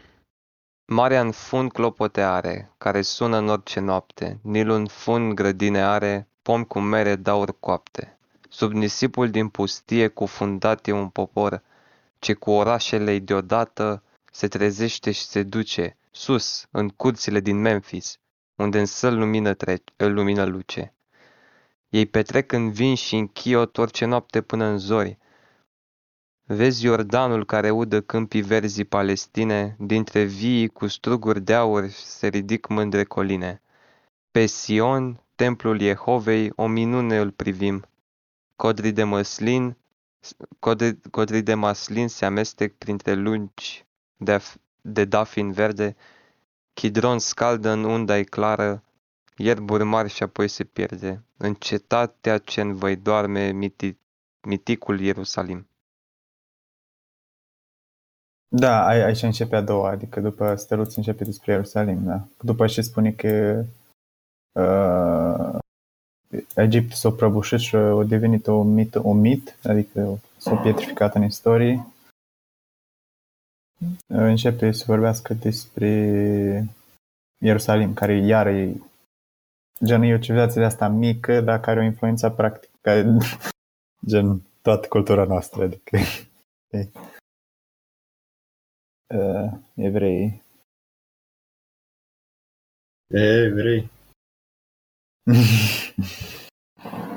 Da, mă, cum asta. Ok. Ion. Vașca. Ok. Eu aș mai fi comentat, de îmi fac ceai și vă ascult, așa că... Ah, ok. Mm-hmm. Și în Libanon văzut am rătăcite căprioare, și pe lanuri secerate am văzut mândre fecioare, purtând pe umerele albe auritul grâu. Alte vrânță treacă apa cu picioarele lor goale, ridicară rușinoase și zâmbit albele poale, tulburând cu pulpe netezi fața limpede lui râu. Am văzut regii Ludeiei în biserica măreață, unde marmura în arcuri se ridică îndrăzneață, și columnele înalte către cer pare carat. Văzut pe David în lacrimi rupând haina lui bogată, zdrobind arfa-i sunătoare de o marmură curată, genunchind să ierte Domnul osânditul lui păcat. Ah, ce de frumos aici. Știi, nu știu dacă știți, dar este în Biblie chestia asta în care David păcătuiește și după se căiește în fața lui Dumnezeu. Și după el vorbește acolo, văzui pe David în lacrimi rupând haina lui bogată, zdrobind arfa-i sunătoare de o marmură curată, și David era și cântăreț la harpă și o deveni rege, era păstor, după o deveni rege. E o întreagă poveste în Biblie despre David. Și, da, și păcatul făcut? Care-i păcatul? S-a culcat cu femeia unui alt bărbat și pe dânsul l-a trimis la război într-un mod deliberat ca să moară. S-l-a pus în prima linie. Asta fiind rege, deci era puternic și a făcut chestia asta pentru că s-a uitat la o femeie în timp ce spăla de la balcon și i-a plăcut așa de mult încât pur și simplu o poruncit să-i se aduc femeia și să o omoare bărbatul, adică... Asta, Zeus în mitologiile grecești făcea asta regulat. Fiecare clipă, eu cred că pentru el așa o normă era. Another day. Era memul ăla, știi, o carte așa subțire și o carte mai groasă, vreo 50 de ori mai groasă, adică aia subțire îi dacă Zeus nu, da, exact, dacă exact. Zeus nu se cupla cu toate femeile din mitologie, adică cât de scurt era mitologia greacă. E prea adevărat memeul ăsta, e prea adevărat, pe bune, deci vedeam un capitol nou cu, nu știu, un semizeu sau alt zeu și mereu, care era originea acestui zeu? Păi să vă zic că a făcut Zeus într-o zi, mi-a văzut o gagică, nu știu ce, băi, s-a transformat în taur, în copac, în ploaie, în de toate, numai ca să-și o tragă cu unele gagici. Vezi că aici mitologia greacă îi dă dreptate lui Freud, că totul e prin libido. Zeus tot vedea prin libido. În fine, cred că e deviere de la temă. Da. În unele poezii, Eminescu agrees with you. Da. Și asta îmi place, imaginea asta cu Libanul și căprioarele care le arcen. De multe ori, știi, în Biblie este ca un fel de mim, în care se vorbește despre lemnul și pădurile din Liban, știi, gen. Libanul era, chiar și în Egipt era cunoscut pentru lemn și pentru păduri și câte păduri verzi și de asta, știi, și căprioarele, știi, în general. fiecare imagine de poezie asta e fragmentară, adică e atât de visătoare toată poezia, știi, așa. Exact cum spuneam la început, că retrospectiva asta e ca un vis, știi, adică e chiar... Da, mă rog, pot să o recitesc că strofa asta chiar e așa o imagine tare de vis. Și în Libanon văzut am rătăcite căprioare și pe lanuri secerate am văzut mândre fecioare, purtând pe umerile albe auritul snop de grâu, alte vrând să treacă apa cu picioarele lor goale, ridicară rășinoase și zâmbind albele poale, turburând cu pulpe netezi fața limpede lui râu. Adică parcă ne-am imaginat, dacă ar fi asta ecranizat undeva, asta ar fi, știi, imagini de asta așa, cu o leacă de... Ar fi un film de Tarkovsky. Exposure mai mare, da, exposure exact, mai mare așa, și cu luminositate. Da. Da, un cadru lung, așa, exact, așa, cu un zoom tare încet, exact Tarkovsky. În loc de căprioare, cai. Da, probabil. Bă, ce simbolizează caii ăia în Tarkovsky? Moartea și spusă. Oh, shit. Eu cred că multe simboluri al Tarkovsky sunt asociate cu moartea, că nu doar cai. Ok, Ral citește? Da.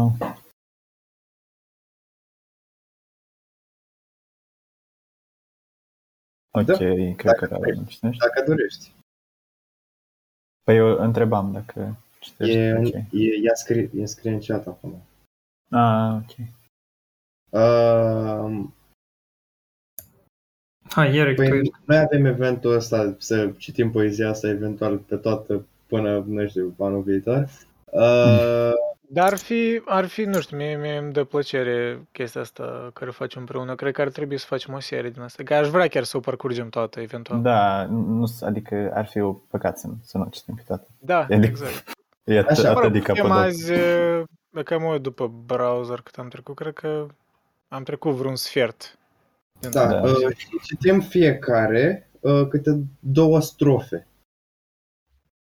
Și ne uităm pe lista asta de care e pe Discord în mod alfabetic eventual. Așa cum ne apare pe Discord, coborăm în jos și fiecare citește. Deci, tu îi explici lui Ral, da? Da. Okay. Bună seara, în primul rând. Salut! Bună! Ok, deci ar trebui să citesc strofele astea două acum? Dacă vrei, adică... Bine, da. Pot încerca.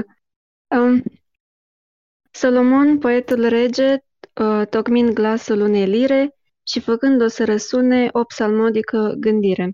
Moaie în sunetele sfinte degetele de profet, el cântă pe împăratul în hlamidă de lumină, soarele stătea pe ceruri auzind cântarea-i lină, lumea asculta uimită glasul dulce și încet. Dar ieșind din templul sacru, lasă gândul lui să cadă, căci amorul îl așteaptă cu a lui umeri de zăpadă. Raze moi în ochii negri, el dă lirei alt acord, căci femeile îl așteaptă cu șirata lor zâmbire, brune unele ca gânduri din poveștile asire, alte blonde cu păr de aur, vise tainice de nord. Da, normal. Nu deci versul ăla cu da. Căci amorul îl așteaptă cu al lui umeri de zăpadă. Da, fain. Normal că nu puteți să fac. Deci de unde până unde... Nu pot să înțeleg. Da, adică e prea tare, nu știu. Da, sunt imagini tare intensă, adică trebuie să... Nu știu, aici poate chiar e cazul că trebuie să le simți, e greu să le explici. Îmi place de la început cum începe Solomon, poetul rege, adică se vede că e cumva încântat Eminescu, știi, zorească. În sfârșit vorbesc de Solomon, ok, Solomon, poetul rege și după două strofe. Adică e atât de wholesome momentul ăsta, știi, când îl numește deodată, știi, mă rog, poet. Psalmodică gândire. Psalmodică gândire. Cântare, cred. Nu sigur, așa mă gândesc eu. Stai, tu pe bune spui că crezi? Ai citit de vreo 70 de ori Biblia? Eu n-am citit niciodată un psalm. Păi, nimeni nu o cheamă altfel decât psalm. Adică, gen, acolo nu, în psalmul nu, că nu scrie ce înseamnă cuvântul psalm. Adică, Dar de multe ori spune că cântă psalmi, adică cred că se înseamnă cântare, adică asta are și mai mult sens și cred că am auzit undeva. Asta nu înseamnă, adică nu pot spune 100% pentru că până la urmă nici nu este 100%. Păi da, da. Dar da, salmodică gândire destul de faină. Imn religios biblic. Wow. Tocmește glasul lirei. Adică, păi, cum scrie asta? Adică, nu. Dacă scrie asta, nu mai trebuie să ai nevoie de femei. Adică, da. Eminescu, nu te înțeleg. Eminescu, nu te înțeleg. Nu sunt de acord. Eu cred că poți combina și femeile și așa poezie. Nu văd cum una... De fapt, una ajută alta. Părerea mea, mă rog, subiectivă. Auzi, depinde ce femeie, clar lucru. Dar versul ăsta cu raze moi în ochii negri, el de lirie, cu... Nu știu, voi l-ați înțeles? Stai că te întreb, pune încă o dată. Versul raze moi în ochii negri, el de lirie, alt acord. Nu, Ioani, Eminescu ușor de-l înțeles. Da, da, sigur. Nu, el general e ușor de-l înțeles. Nu știu ce face mie. Bă, măcar Eminescu știe alfabet. Wow. Bogdan, are you gonna just take this like that? Nu mă mulțumesc. Pick un comeback? Bogdan, hai citești și tu, vrem să te auzim vocea. Vocea sexy. Care? De unde să citesc? De la dar venită judecată. Aha. Dar venită judecata și de sălci plângătoare, cântărețul ușanină arfa lui tremurătoare. În zadar rugația pierea, pierirea, muri se năruie și cad și scări și aurite arcuri, grinzi de cedru, porția de armă. Soarele privește galben... Pe arama. Soarele privește galben pe zea morții lungă dramă. Și ascunde în nori roșii de spectacol speriat. Și popor și regi și preoți îngropați sub ruine. Pe Sion templu se sparge, niciun arc nu se mai ține. Ai zgrămiți mai sunt de piatră din cetatea cea de ieri. Cedricad din vârf, de munte și Livanul pustiește. Judovimea risipită printre secole rătăcește. În pusiu se înalță în soare... Desfrunziți palmieri. Ai, băi. Poți să știi, văd, Bogdan, nu știu, ne-ai mișcat. Băi, cum judovimea risipită printre secole rătăcește. Versul ăsta e prea fain, adică, pur și simplu, adică... Care? Judovimea. Judovimea risipită printre secole rătăcește, adică ca o consecință a căderii civilizației israelite. Atât de fain, știi, cum o leagă.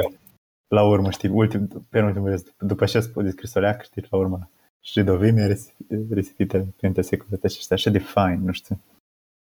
Nu o să mai rătăcească până în secolul 20. Tu sun. Nu spun, Bogdan, pentru un băiat care nu poate citi, destul de bine a citit. Speedrun l-a învățat alfabetul și mă pot fixa pe asta. Speedrun-ul făcut. Ai găsit tutorial pe YouTube? Eu l-am făcut. Cum am învățat să citesc? Hai, cine următor? Eric? Valerii? Da, eu. Stai, tu? Da, că... Ah.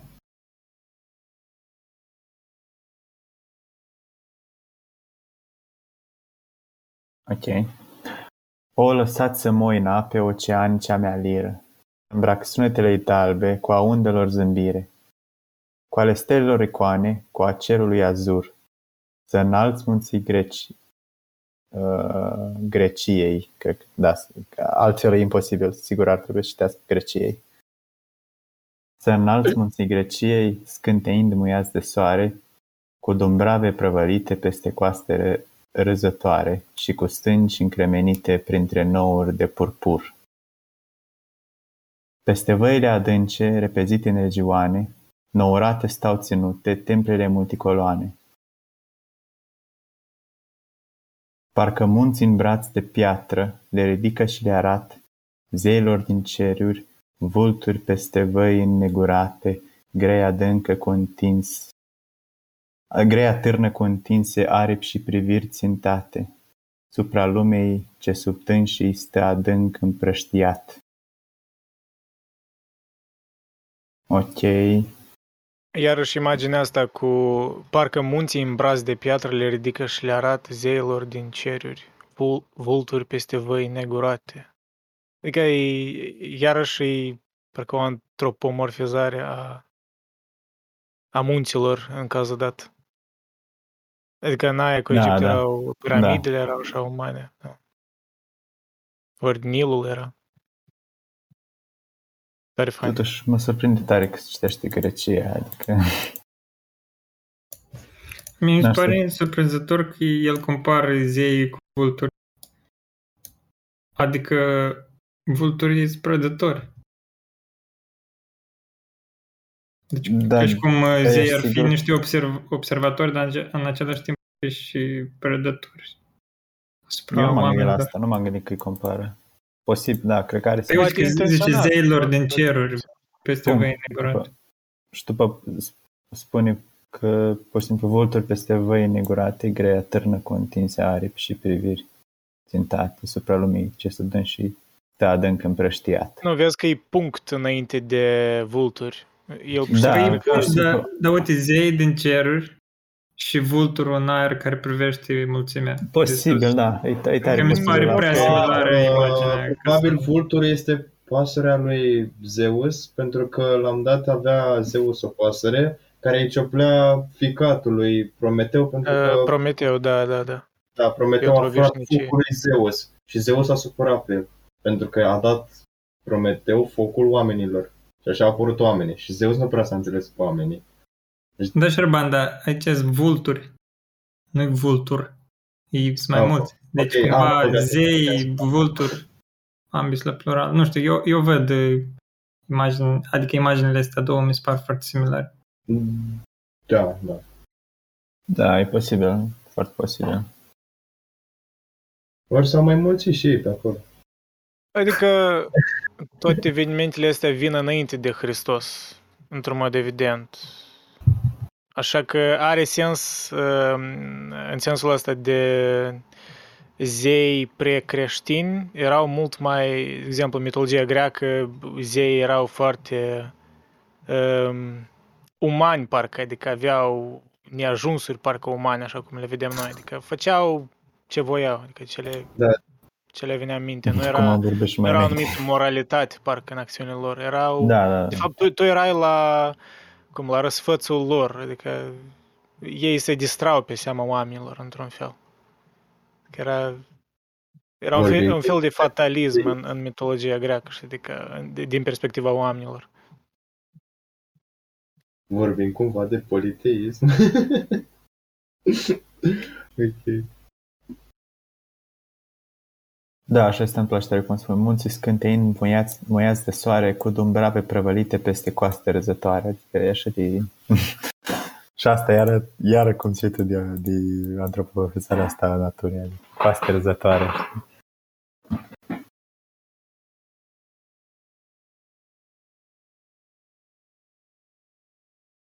Ok, mergem mai departe. Da, și cu stânci încremenite printre nouri de purpur, că stânci încremenite, știi, parcă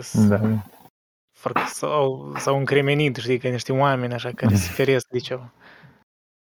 Da, până la urmă, catare stâncile sunt literalmente încremenite, dacă nu o spui, gen stâncile astea și sunt încremenite că exact, stânci. Da. Dacă nu o spui, parcă sură, Adică are sens și pur vizual, dar și simbolic, adică imaginea asta sentimentală de a stâncilor încremenite, dar și vizual are sens. Și când zici nouri de purpură, efectiv îmi imaginez nori de culoare violetă, adică și genul e fain tare cum arată, știi? Da, pur vizual. Da. Ok, next. Astfel, Grecia se naște din întunecata mare. Moarte în ceruri ai... Dar oricum nu contează, adică puteți... Dai. Las că e următorul, că eu vreau să termin ce ai eu cu... Ok. Astfel Grecia se naște din întunecata mare. Poartă în cerul a ei temple și a ei sarcini de ninsoare, cer frumos, adânc albastru, străveziu, nemărginit. Din coloanele de dealuri se întind văile pline de dumbrave, de izvoare și de râuri cristaline, care lunec zunci zdrumicate pe alor burgări de granit. Și din turmele de stânce risipite cu splendoare, peninsori de codri negri rupți de râuri sclipitoare. Vezi oraș cu dome albe strălucind în verde crâng. Marea lin cutremurându-și fața scutura ei spume, reprezint pe alunecușul undelor de o rază în lume. Jos la poarta urbei, mândre a ei sunete se frâng. Băi, nu știu dacă ați observat aici, dar omul efectiv spune Marea lin cutremurându-și fața scutura ei spume, reprezint pe alunecușul undelor de raze o lume. Adică, băi, cum? Că repezi aici cred că are sensul ăsta de mai vechi, în care a repezi însemna cumva a face avânt la un anumit chestie, gen când lovești pe cineva și spui că îți repezesc o palmă sau... Aha, da. A repezi însemna cumva așa... arunca, știi, pur și simplu, a da în față.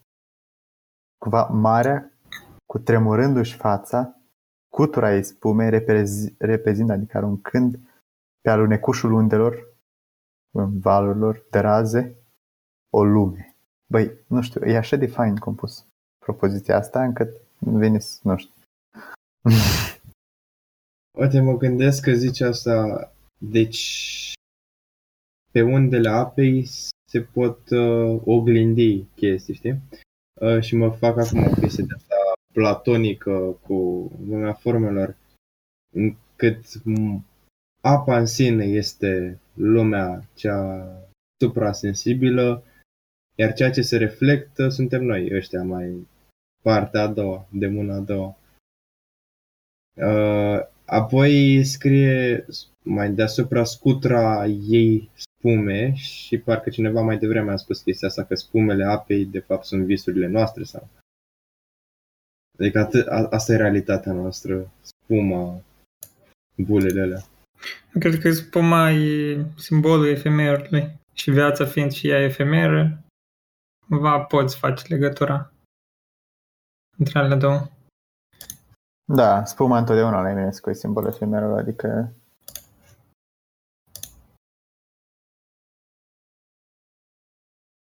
Da, este ceva în chestia asta cu analogia ta, Șerban. Chiar dacă e o super complicare, probabil, a imaginei, dar eu, de exemplu, sunt ok cu super complicarea asta, parcă adaugă sensuri adiționale, care nu necesar Eminescu le-a avut în vedere. Adică este și un farmec în asta. Adică și mie mi se pare că se potrivește interpretarea, deși, sigur, Eminescu nu s-a gândit la plata. E cum, sigur, nu pot... Nu adică probabil din cumva o idee similară, dar din alte surse, nu neapărat la Platon. Nu neapărat exact interpretarea asta cu lumea ideilor și, nu știu, da, prezentările noastre imperfecte.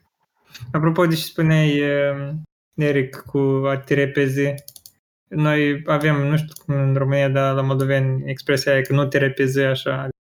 Da, nu. Păi a se repezi există, dar a repezi ca verb tranzitiv care are un complement direct nu e obsolet cuvântul. Adică reflexiv, a se repezi există și amul în toată româna standard. Adică, știi?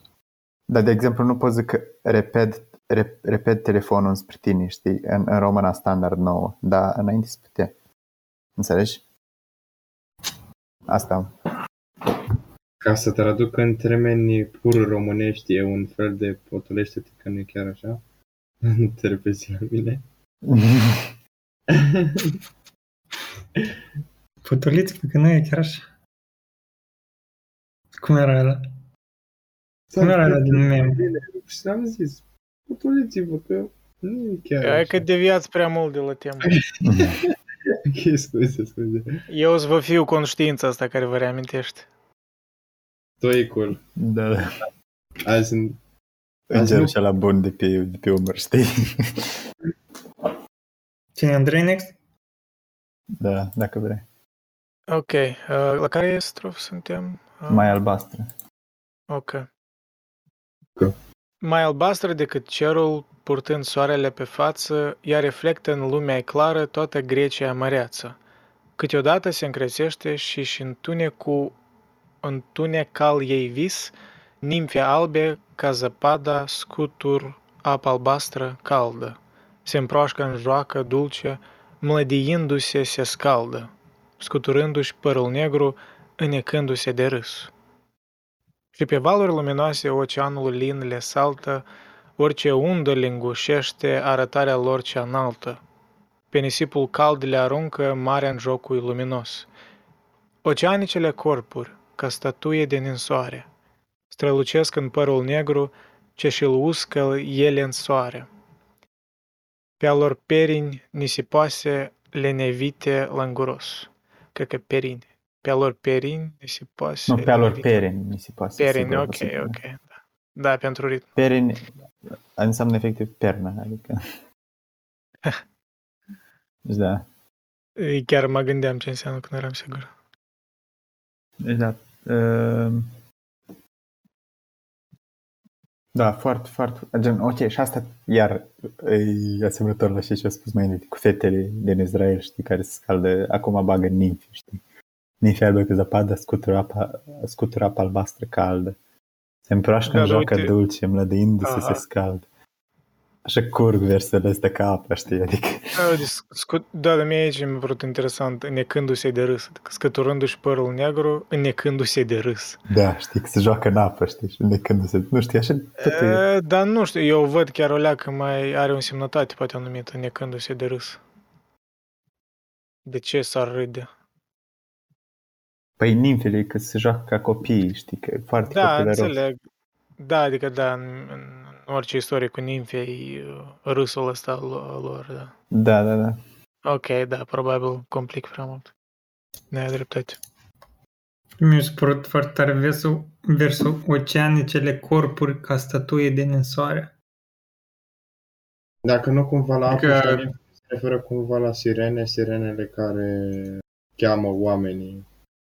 Prea umoră. Nu, și cu atât râd mai tare, cu atât... Nu, cred asta. Nu, cred că asta nu e grecă. Adică nu era la greci chestia.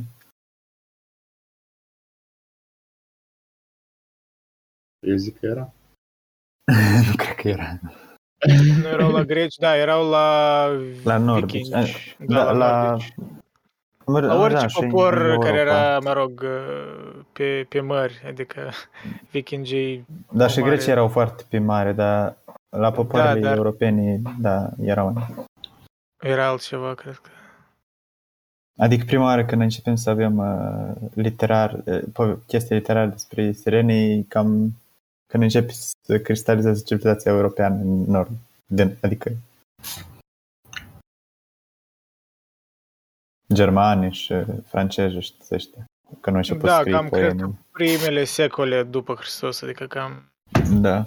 În apogeul vikingilor prin 700-800, cam așa, poate mai devreme chiar, adică mitologiile însăși. Sirena este o ființă fabuloasă din mitologia greacă cu aspect de femeie cu picioare și aripi de pasăre, mai târziu cu coadă de pește care... Da, mă rog, ok, da, la gen...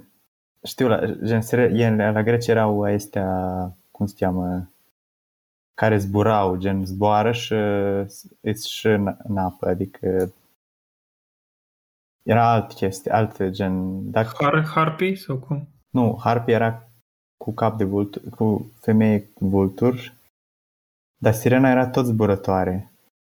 Da, păi zice aici, uite, prima mențiune documentară, bla bla bla.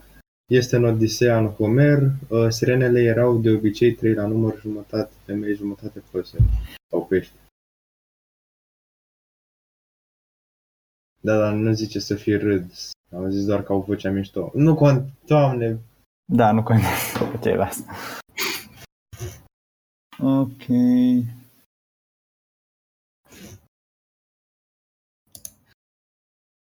Next. Căvăluș, tu ai citit, nu? Nu, da. Sai, ce anume? Tu ai fost înaintea lui Andrei, nu? Că el a avut cea. Ok. Deci eu sunt următorul. Stai, de la ce vers? Apoi fug să-mi populeze. Ok. Apoi fug să-mi populeze verdea noapte dumbrăvană și vorbind mărgăritare culeg flori în alorgoană.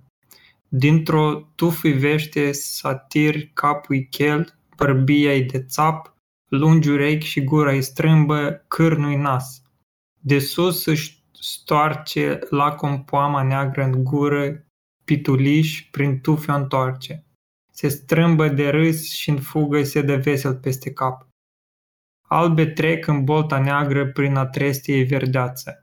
De o cracă pe ape întinsă una-și spânzura ei brațe, mișcă în aer peste unde fructul mării de omăt.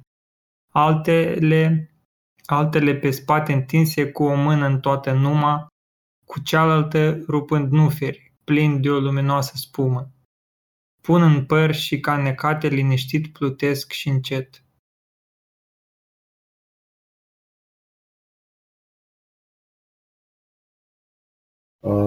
Cred că prin satir se referă la Pan, la zeul Pan. La satir. Sau efectiv la satir, adică... Cum? Satir e efectiv un zeu, adică un... Da, în mitologia greacă. Da. E chiar de la el și s-a luat cuvântul satiră. Un deist care își bătea joc, adică... Da, exact, satiriza, adică exagera. Da. Uite ce denumire. În Greek mythology, a satyr, also known as Silenus or Silenos, is a male nature spirit with ears and a tail resembling those of a horse, as well as a permanent exaggerated erection. Okay. Didn't need to know that, but thanks. Thanks, Wikipedia. Thank you. Și also, ca recomandare, Blaga a scris poezia Moartea lui Pan. Mamă, prea tare. Cum natura mare din cauza creștinismului. Sau... Pentru că natura era așa cum era, iar creștinismul a venit să-și impună valorile. Și atunci moare și Pan. Da.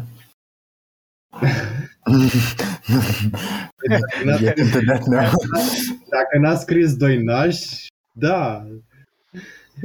Eu cred că cu acest Eric a descris tot ce crede despre asta. Da, nu o să mă avânt acum. Unde e neoclesiast, unde e creștian să te contribui? Chiar la asta mă referam prin... Cum era? Zici de lupu și lupu vine. Băi, chiar nu. Asta chiar nu ce-a venit. Wow. Cristian, ce ești omnipotent, omniprezent. Cred că în momentul ăsta am devenit panteist. Înainte să mă aud cum era că acum chiar nu. Deci că mă uit. Cred că ai avut un moment din ăla ca Sfântul Augustin. Ok, ca să înțelegi despre ce vorbeam, noi citim acum la o parte în care apare în poezia Memento Mori satir, adică Pan. Iar eu am făcut o recomandare a poeziei Moartea lui Pan, scrisă de Blaga, și am povestit tema ei. Și Eric a spus, și am zis, păi dacă n-a scris poezia doi nași, desigur. Și după aia vorbeam de tine, care ai citit Blaga. Și Eric, care... Blaga.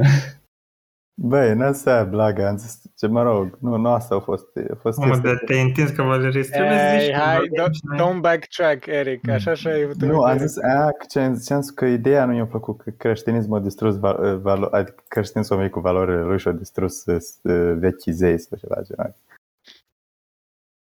La asta înseamnă, nu la că faptul că e Blaga. Că Blaga e faină, adică. Da, băi, zile că ne zbatem de la temă. Stai că vreau să aud și Cristian vă spune, dacă poate vorbi, e interesant replica lui. Eu sunt autocar, așa că nu știu dacă vă vorbesc. Mă duc spre casă. Da. Și nu că ședă într-un autocar plin de moldoveni, care și mai care, cred că acolo unul cu bancă de zgunșioncă, cu bancă de jumere, șperi murați, jumere. Și cred că dacă să începem a vorbi despre Blaga și Eminescu, cred că nu o să te înțeleagă lumea, să te alungi din autocar. Auzi, cu de este și cu... De parcare, vă rog, pe ușa din mijloc. Neo, hai de barcare. Ai plecat din autocar. Ok, dar s-a demonstrat. Ei spun afară. Ascult, Cristian, nu am mințit. E că cât de oportun. Ia, să vă arăt și vouă. Domnule, vă rog, transmiteți restul, vă rog. Mă, vreau să transmiteți restul, e așa de gen, îmi sună în urechi. Unde să mă pun eu să nu asurzâți voi de la motor? Dacă stau chiar aici. Dacă fix aici stau. Te-ai vaccinat și nu vrei să nu faci camera. Te auzi bine. Mersi, m-am vaccinat și am trecut și prin boală și dacă fac și testul, cred că elimină toți microbii, nu știu medicină. Oricum. Băi, dar e fain, m-am făcut așa prin munți. Tipic Blagian. Ne bucurăm să te auzim. Băi, mersi mult și eu mă bucur să vă aud. E unii mai mult, alții mai puțin. Bine că ești viu. Hârtiile unuia încă viu. Ați văzut și-a făcut acolo? Referință la Kierkegaard? Stai că n-am prins-o. Kierkegaard, critica lui împotriva lui Andersen este rezumată în cartea Din hârtiile unuia încă viu. Ok, da. Vai cum nu m-am prins. Da. Eu am citit despre asta încă vreo 2 ani în urmă când făceam episodul 7. Kierkegaard îl satiriza pe Christian Andersen. Mă rog, Andersen era supra popular atunci. Basmele lui pentru copii mai mult. Și Kierkegaard era așa. Da, era. Dar știi care deși nu-i plăcea? El vrea să intre în cercul unui filozof hegelian, danez, și trebuia să se îndrepte potriva cuiva. Și s-a îndreptat potriva lui Andersen. Păi, asta era evident. Cred că Kierkegaard era hipster, mai pe scurt. Să spunem pe nume. Ok, da, hai să trecem la... Te-ai zis și creastă de pan care. Asta, da. Și pantaloni cu lungimea diferită. Ok, citești Cristica mai afară și poate și după citești Ardei 24. Ok, bun. De unde să citesc? De la... Stai. Aici, nu? Crânge în linen. Da. Crângele lin în doaie. Crânge lin în doaie Eros. Schimba face și văzând-o, el urmează în tăcerea, abia apa sfârșind-o. Într-o tufă, sub un brustur, doarme satir, beat de must, chicotind a lui ureche cu flori roșii o împoroană. Lunca râde de răsună verde noaptea dumbrovală. Ele pierd prin bolți de frunze, pe un drum verde și îngust. Înserează și apune greu soare în băile mite, cu un roșu fir dejeratic, culmi de munte sunt ilite. Lunga lor fulgerătură în senin am cremenit. Marea aerului caldă, stelele ce întârzii line, limba rurilor blândă, ale codrilor suspine, glasul lumei, glasul mărei se împreună în infinit.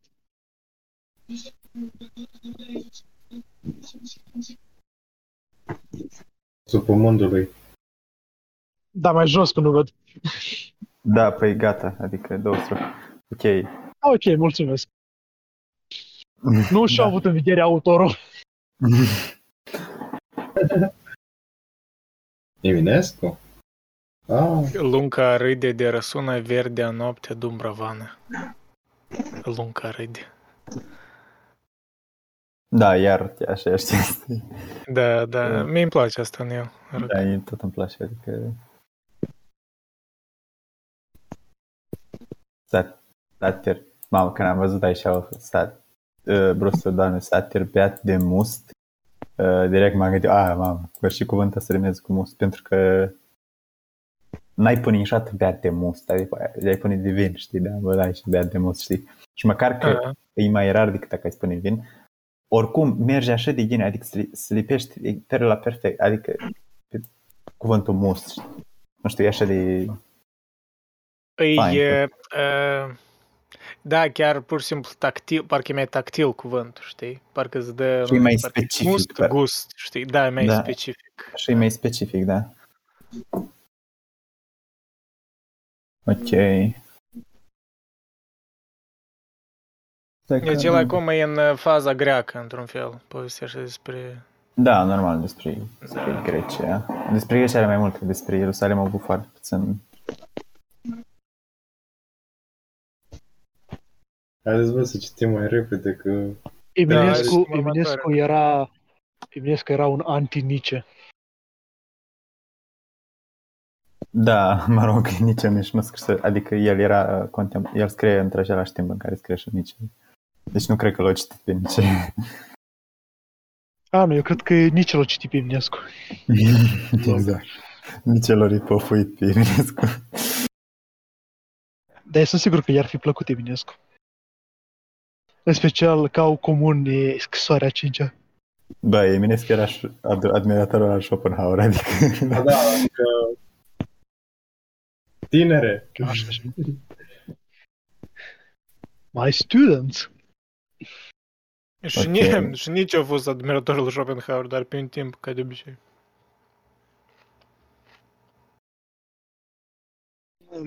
Lumea.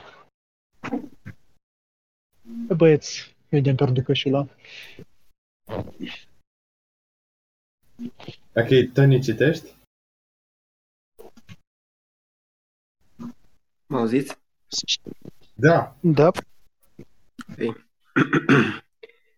Codrii aiorează negri sub astelelor povară, râuri calde ca și sara apă în arcuri o coboară, prăvălind o purpurie peste scările de stânci, albastru adânc în marea cerului cea liniștită. Răpăd munții cu tărie fruntelor încremenită și în valuri verzi de grâne umblă văile adânci. Printre cremenea crăpată din bazaltul rupt de ploaie ridică copaci monastici trunchi ce de vânt se îndoaie, scoțând veche rădăcina din pietrișul sfărmat. Un vultur se agață mândru de un pis cu fruntă ninsă. Da, mai era acolo, nu? 9 luni pe ceruri. 9 lunică pe ceruri, flota lor de vânt împinsă și răsună în noaptea lumei cântul mării blând și mat. Asta e... Nu m-ați auzit?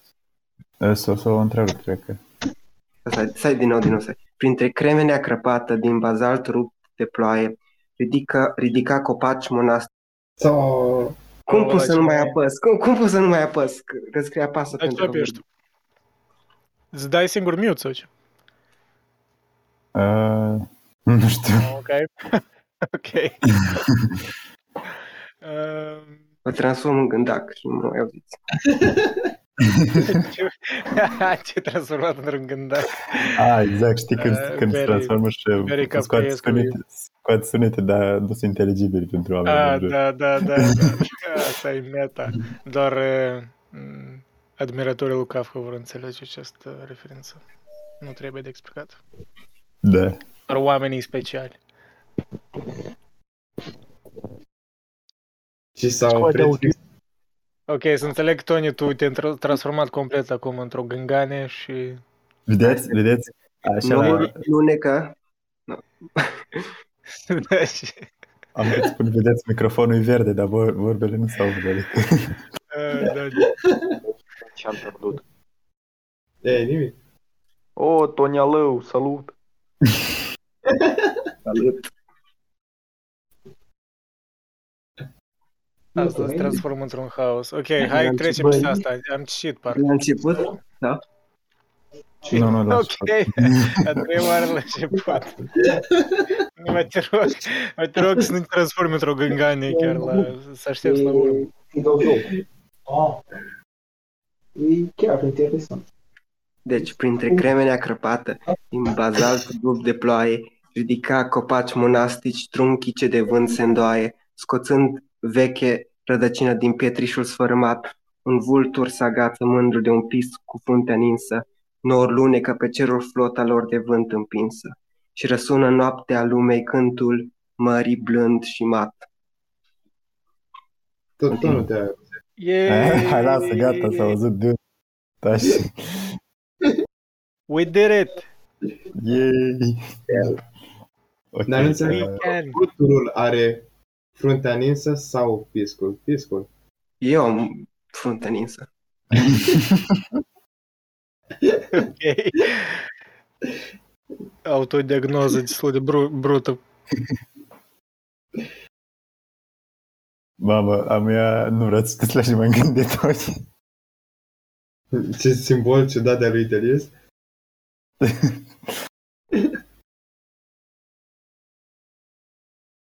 Ok, hai să ne uităm și asta. Cam desacralizați poezia, nu știu ce să spun. Este puțin. Nu, eu cred că asta e ok, o leacă de umor, nu curc, pur și simplu. Se numește deconstrucție postmodernistă. Ei, nici chiar așa. Eu cred că noi destul de admiratori suntem, cel puțin, a poeziei. Da, dude, eu efectiv sunt gen Eminescu lui Dumnezeu, adică nu... Da, eu cred că asta sună vulgar acum, dar luând în considerare unele poeziile lui Eminescu vulgare, cred că are sens. Eu cred că pe parcursul acestei discuții Eric a dat drumul de câteva ori, așa că e ok.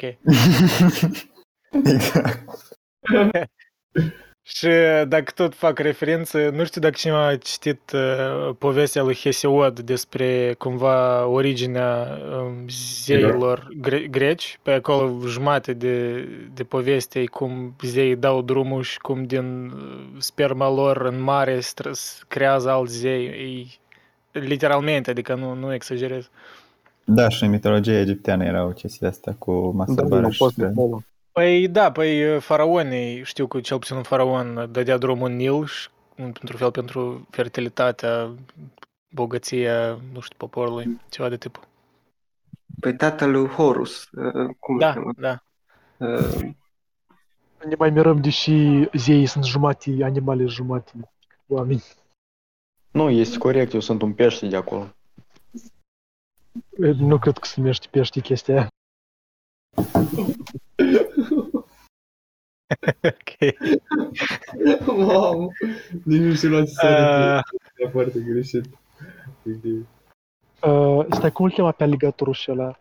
Zeitate. Seth? Nu Seth. Leviatan, nu. Era un aligator care îți mânca sufletul dacă erai rău în lumea digicolă.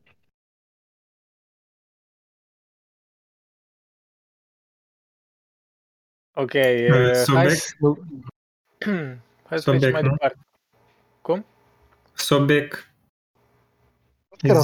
Zeu, crocodil, ăla egiptean. Da, cred că era Sobek.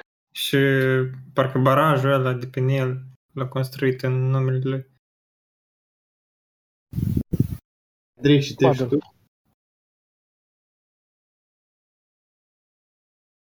Bietul crocodil, imaginați-vă să fiți un crocodil, adică specia asta care poate supraviețui sute, ori chiar mii de ani și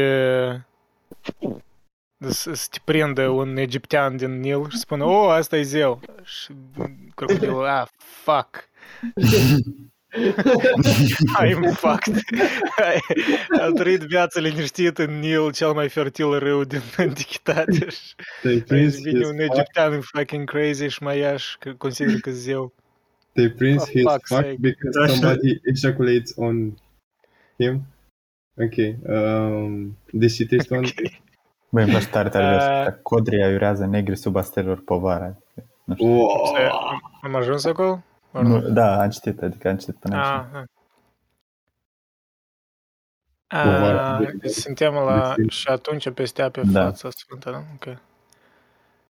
Și atunci peste ape fața sfântă a lunei pline, își ridică discul splendid în imperiul de lumine, mării mândre poleindu-i pânzăriile de azur.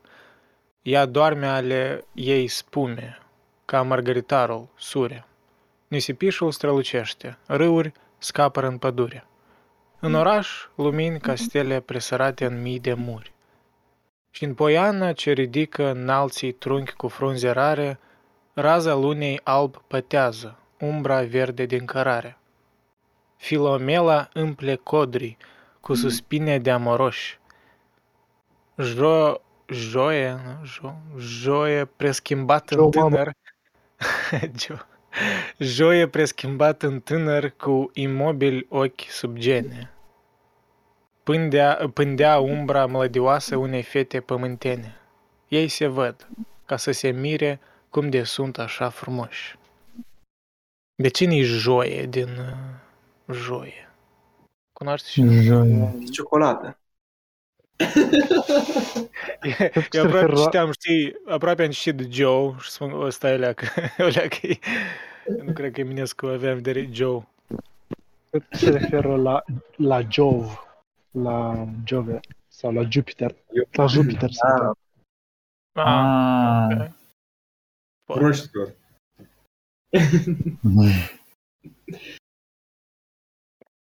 Preschimbat în... Și Jupiter era Zeus. Da. Cam așa. Adică, mai apoi, mă rog, romanii au adaptat, adaptat mitologia greacă și chiar a făcut-o în Jupiter. Adică da. Zeuța. Ei se văd ca să se mire cum de sunt așa frumoși. Da, dar chiar e Jupiter, că Jupiter, că pândea umbra melodioasă a unei fete pământene. Asta e tipic. Nici nu mai trebuia să scrie acolo Joe, că îți dădeai seama că e Zeus. Zeus. Da, dar uite, chiar ieri că a tras atenția la... Deci referință la că imobil ochi subgene și mai apoi vreo un vers mai târziu. Ei se văd ca să se mire cum de sunt așa frumoși. Și da. Ce imagine interesantă. Ok. Joe Mama, da. Ardi, citești tu?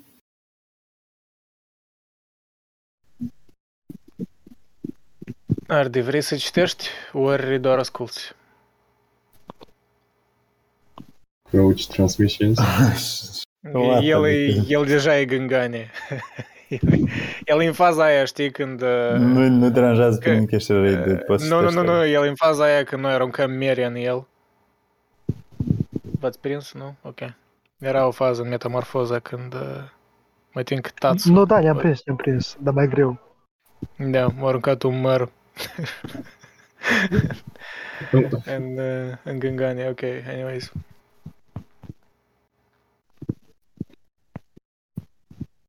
Nu aruncăm cu roșii. Care următorul? Blazebub. No spoiler whatsoever. Ok, dacă Arde nu vrea... Nu, spoiler. Da, băi, metamorfoza asta e cel mai mare spoiler. Un personaj aruncă cu un măr în gândare. O schimbă tot, pur și simplu. E plot twist. Tata aruncă cu măr în viu. All right. Eu m-am pierdut, eu m-am dus pe un site de cumpărături. Unde? Deci nu citești. De viele din discuția asta. Un mem aparte. Nu mă primele cuvinte, adică...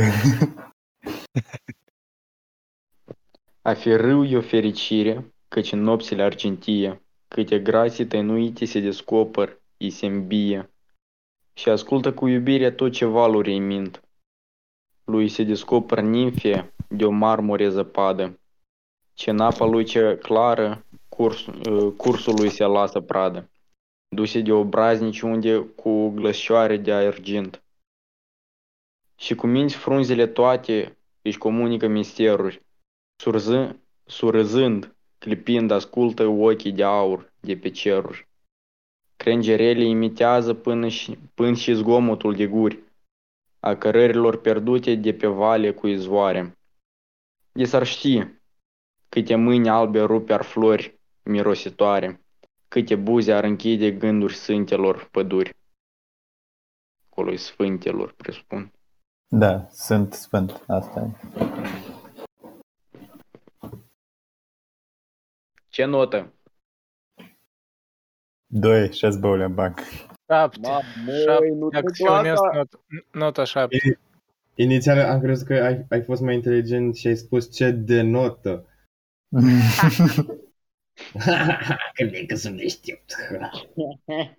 Na, bro, eu am uitat. Stai, la voi este mimul ăsta la Chișinău cu 2-6 băule în banc. Da, logic este. A, atunci ok. Pe toată lumea.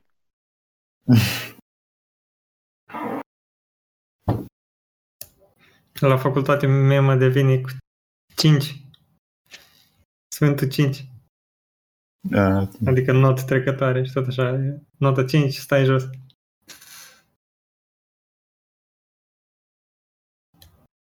Cine are urechi să audă ce murmur gurile rele și vorbărețele valuri și prorocitoare stele, de ale graților amoruri, de ale nimfelor iubit. Cine ascultă și nu struna harfa de cântări bogată, și căci comori de taine ascult, unde orice râu, lunca îngrată, de-ar șopti, viața-i toată, n-ar sfârși de povestit. Dar în camera îngustă, lângă lampa cea cu oliu, palii stă cugetătorul, căci gândirea e în doliu. În zadar el grămădește lumea într-un singur semn. Acel semn ce îl propagă el în taină nu-l crede. Adânci vorbește noaptea, cu a lui vorbă din perete. Cu a lui umbră. Umbra din perete, umbra-și râde, noaptea tace, muta-i masa cea de lemn. Da, normal că vorbești despre filozofie, adică de Grecia, știi, n-ai cum, adică... Da. Pale-ți de cugetătorul. Exact. Da. Căci gândirea e un doliu. Păi, că de fain, știi. Filozofia la început un doliu, adică... Nu, aici, căci gândirea e în doliu. Ah, da. Okay, nu că gândirea okay. E un doliu. Da, aș fost mai fain dacă e un doliu. Poate da, fi, da. Dar oricum e fain și asta. Lumea într-un singur semn. Da, că e în doliu, pentru că în zadar îl grămădește lumea într-un singur semn. Acel semn ce îl propagă el în taină nu-l crede. Adâncit vorbește noaptea acolo-i umbra din părete. Umbra-și râde, noaptea tace, mută-i masa cea de lemn. Acolo la avea o formă. Deci crezi că are în vedere el prin asta? Că... Mută-i masa? Nu, în genere, în tot strofa asta, de fapt. Păi cred că pur și simplu faptul că în Grecia s-au gândit oamenii și s-au gândit degeaba, adică asta e faza. Nu, dar vezi că e ideea asta că în timp ce cugetătorul deci gândea atunci, el deja în timpul gândirii parcă avea un doliu. Parcă el presimțea că ceea ce face... Acel semn ce îl propagă el în taină nu îl crede. Adică asta spune, că, adică el singur nu crede în sistemul lui, adică singur își dă seama că it's not the whole thing, adică da, oricum... mă rog, poate fi, de exemplu, o referință evidentă la Platon, după mine, când l-a scris Republica, își dădea seama că oricum oamenii nu vor ajunge la așa idei. Păi Platon nu spune el chiar în Republica, că îl întreabă Glaucon, do you think this is possible? Îl spune, of course not. Păi asta, exact. Un fel de auto, parcă admit, parcă da, o admisiune a propriei impotență, parcă știi că nu... Asta sunt idei, da. Oamenii nu trăiesc doar prin idei. Da, adică e ceva tragic deja în... Și asta pare, știi, nu că paradoxal, dar pare un pic straniu să vorbești despre acest tragic când era cultura grecească, din toate punctele de vedere era în apogeu. Căci chiar direct după războiul cu Persia, înainte de războiul Peloponesiac, deci înainte de război atenic-Sparta, atunci Atena era în apogeu, adică era cel mai influent oraș grec. Și atunci, cam în secolul V, atunci filosofia era în apogeu, mă rog, depinde pe cine întrebi, adică Nietzsche ar spune că presocraticii, adică odată cu Socrate și Platon au început decadența, mă rog, nu sunt de acord cu el, dar... Adică e ceva interesant, adică deja în apogeu Greciei, deja era tragicul, era inerent, era inevitabil. Pentru că poate ei au urcat la așa niște înălțimi că erau inumane aproape. Adică era o excepție de la normă. Și să te uiți cât acolo democrația greacă, așa cum e proslăvită, a durat maximum 200 de ani, chiar mai puțin. Deci după aia a urmat ceea ce a urmat. Da. Mă, și mi-a tras atenția strofa asta, adică așa e tare bine scris. Și cam așa o înțeleg eu, în fine. Ok, eu am un...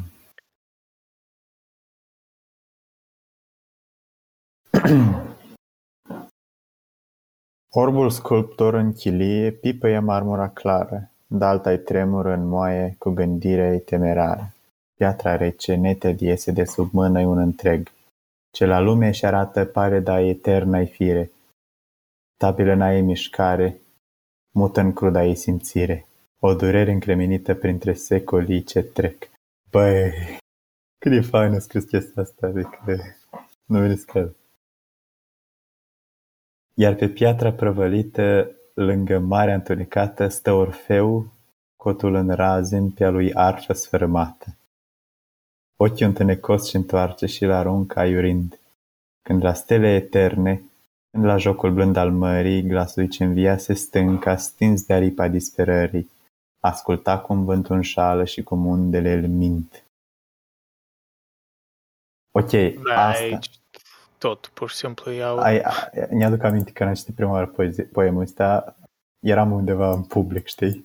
Și efectiv, așa de tare m-am... Când am citit astea două strofe, așa de tare m-am emoționat că o trebuiți efectiv, am ieșit afară și... adică de acolo, ca să o pot citi încă o dată și gen, să mă pot manifesta, să pot merge o leacă, să fac câteva cercuri, știi? Chestii de astea, adică nu putem. Era genială pentru mine. Toată, nu știu, șamu, e genială, adică... Dar în general... Care versă mai mult să atrage atenția? Nu știu, în general, asta cu Orfeu și cum își rază cot pe harpa sfărmată, adică imaginea asta e așa de faină. Plus este mai sus cu sculptura, știi, piatra rece de nete iese de sub mână unul întreg. Ce la lume și arată, pare de eternă-i fire, stabilă n-ai mișcare, mută în cruda-i simțire. Așa de fain sună. Da. Și așa de... Chiar fonetic sună. Da, exact. Fain, ca un cântec, știi? O durere încremenită printre secolii ce trec. O durere încremenită printre secolii ce trec, adică... Eu nu știu... Mai am loc de tot așa pe spate? Mai am loc din tot pe spate.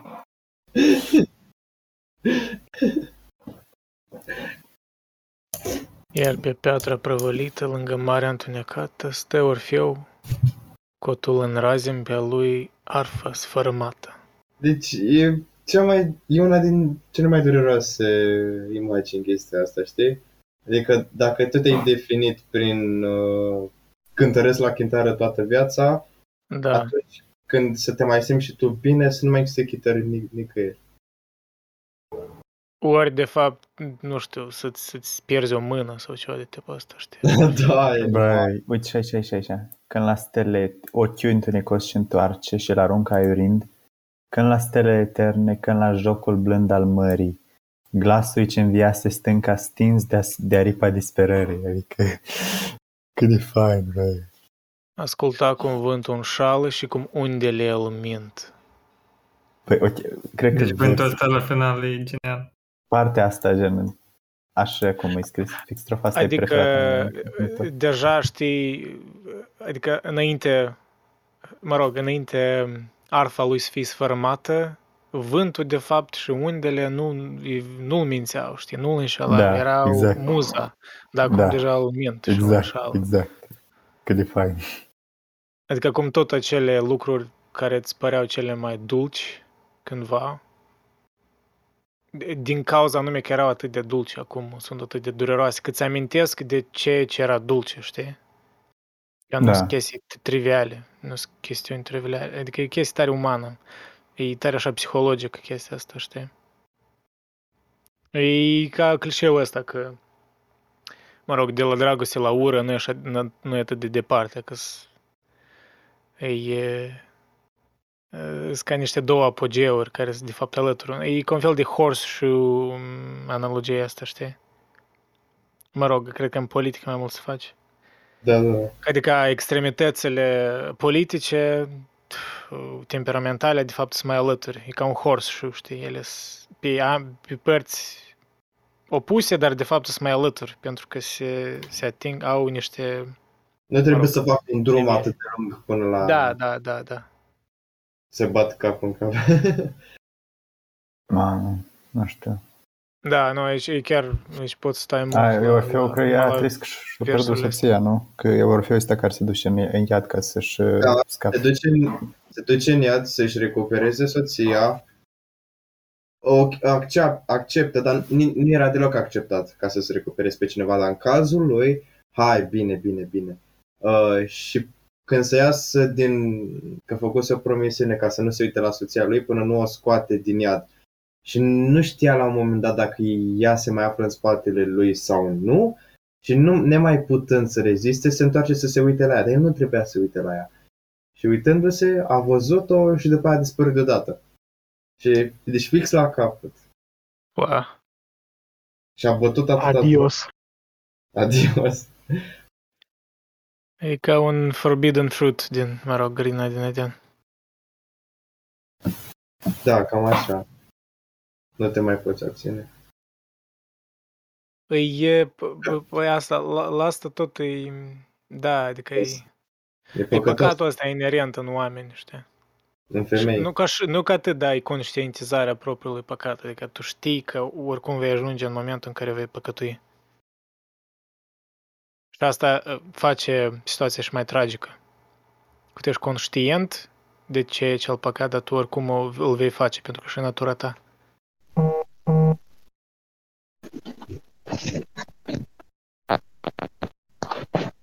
Unde? Ok, trebuie să citesc eu următorul. Am ajuns la... Da, nu tu ești următorul, că eu am citit, nu? Dar eu nu citisem și de asta eu am citit, adică că eu nu iar. Ok. Următorul Ion. De-ar fi aruncat în haos. Ok. De-ar fi aruncat în haos arferi înflate, toată lumea după dânsa de-ale ei sunet atârnate, ar fi curs în văi eterne, lin și încet ar fi. Caravane de sori regii, cârduri lungi de blonde lune și popoarele de stele, universul în rugăciune, în migrație eternă de demult s-ar fi pierdut. Și în urmă le-o vecie, din înălțime abia văzute și din sure văi de haos, colonii de lumi pierdute, ar fi izvorât în râuri într-un spațiu despopulat. Dar și ele atrase tainic ca de o magică durere, cu alor roiuri luminoase după lume în cădere, s-ar fi dus. Nimic în urmă, niciun atom luminat. Olea, că compresorul tău mai tem că îți înghițea niște cuvinte. Nu știu de ce. Posibil. În fine. Mi-a plăcut versul ăla cu... Și din sure văi de haos, colonii de lumi pierdute. Dacă cumva se referă aici la lumea subpământeană a lui, cum îl cheamă, ăla cu Persefona lui, habar n-am. Hades sau cine? Ăla care păzește lumea, iadul. Hades, nu? Hades, okay. Dacă se referă la lumea lui Hades, acolo unde sunt câmpiile alise, adică unde ajung și oamenii răi și cei buni, totuși nu mai au șansă la viață. Și ce cred colonii de lumi pierdute, știi? Adică, și până la urmă toate ajung în felul acela, pentru că și despre asta e poezia, că despre asta am vorbit la început. Colonii de lumi pierdute și din sure voi de haos. Mamă. Și asta că zice și din sure voi, adică gri, fără piață. Tony, ești gândac în momentul de față? Încă nu. De la D-ar, D-ar? Te-ar fi aruncat în haos, ar fi mai jos. Aici. Dar el o zvârli în mare și de eterna murmuire o urma demnită toată Greciei gândire, împlând halele oceanice cu cântările de aur. De atunci marea înfiorată de sublima ei durere, în imagini de talazuri cânta Greciei cădere. Și cu albastrele brațe, țărmii mângâie în zadar. Dar mai știi? N-auzim noaptea armonia din Pleiade, știm de nu trăim pe lume, ce pe nesimțite cade. Poate urmează arte antice suspinare aeriană, poate că în văi de haos n-am pierdut de mult, de mult. Băi, stai că te-ai înghițit vreun rând întreg. Nu l-a înghițit, el a citit, dar să întreb microfonul, adică. Ok. Dar înțeleg și la voi așa să... Oricând setări trebuie să vă setați că acolo este un prag de... Da, am scris apasă pentru a vorbi, cred că trebuie să pun... Da, asta trebuie să scoți. Da. Puneți de la. Nu mai pești pe nimic. Dar mai știi, n-auzim noaptea armonia din Pleiade, știm de... Unde ne trăim pe lume, ce pe nesimțite cade, oceanele în finire, o cântare în parc ascult, nu simțim lumea pătrunsă de durere lungă vană. Poate urmează arfe antice suspinare aeriană. Poate că în văi de haos n-am pierdut de mult, de mult. Wow. Mi-aduc aminte de... Hai mai... Eminescu, melancolie. Poezia asta în care... Ca și când n-ar fi viață, ca și când n-aș fi fost. Cine e acel ce îmi spune poveste pe de rost? De-mi țin la el urechea și râd de câte ascult, ca de dureri străine, parcă am murit de mult. Sfârșitul ăsta cu parcă am murit de mult, așa de fain sună că... Da, e similar cu aia din Memento Mori. Poate că în văi de haos ne-am pierdut de mult. Da, păi de asta am deschis-o. Păi da. Pur și simplu am menționat pentru aia care nu văd imaginea, că vor fi care ascultă, pur și simplu. Păi da, băi, nu știu, prea fain poezia asta. Dar el o zvârli mare și de eternă murmuire urma demenită toată Greciei gândirea. Cine citește? Atunci marea înfiorată de sublima ei durere, în imagini de talazuri cânta Greciei căderea. Și cu albastrele ei brațe țărmii în mângâie în zadar. Da, e cum și-am spus, știi, adică apogeul ăla a culturii grecești era atât de mare că era ca parcă o excepție comparând cu ce se întâmpla. Da, voi vedeți chestia asta, deci acum am ajuns în partea poeziei în care și Grecia se duce, ok? Și ca să se ducă, din nou avem valurile, apa, oceanele, știi? Adică mitul ăsta al, cum îi ziceam, potopului. Da, mor greci și vin nihiliști de romani. Da, într-un fel. Eu cred că asta e momentul potrivit de a încheia măcar discuția, măcar înregistrarea aici, adică la căderea Greciei și după asta poate data viitoare. Da, căderea Greciei destul de... Data viitoare începem epic. Cu romanii. S-au ghicit azi vreodată, cred că asta. S-au ghicit azi vreodată, ce să coate. Cu Roma începe. Ia uite. Stai, nu, dai mai jos. Am văzut ceva. Dă-i. Așa. Cred că asta e spoiler, spoiler. mega spoiler, adică urbea își frământă falnic valuri mari de fum și jar din diluviul de flăcări lung ca o genune. Nu știu sigur la ce se referă. Stai, da, uite, la Nero cu flăcările și diluviu înseamnă potop, e același lucru. Ah, deci, okay. Da, deci mereu au chestia asta. Potop și, de flăcări. Da, și în legenda greacă, după ce a venit potopul, a rămas un vârf de munte, nu mai știu cum se numea, în care au rămas copiii, parcă, sau nu mai țin minte, nepoții lui ăla care a dat viață oamenilor. A, după vorbește leacă despre Roma, câteva așa, și după vorbește despre războiul dintre daci și romani. Eu cred că la data viitoare despre asta să vorbim. Da.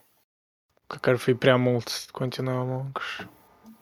Ok, de să închid, da, mersi la toți pentru să închidem înregistrarea și de putem pur și simplu să trebuie să aveți niște apă sau valuri ca să închidem și noi cu valuri, acum cu un potopul toată înregistrarea asta. O spun, hai că special pentru cine spun un efect special la urmă, ceva cu valuri. Flegmul, vă ce?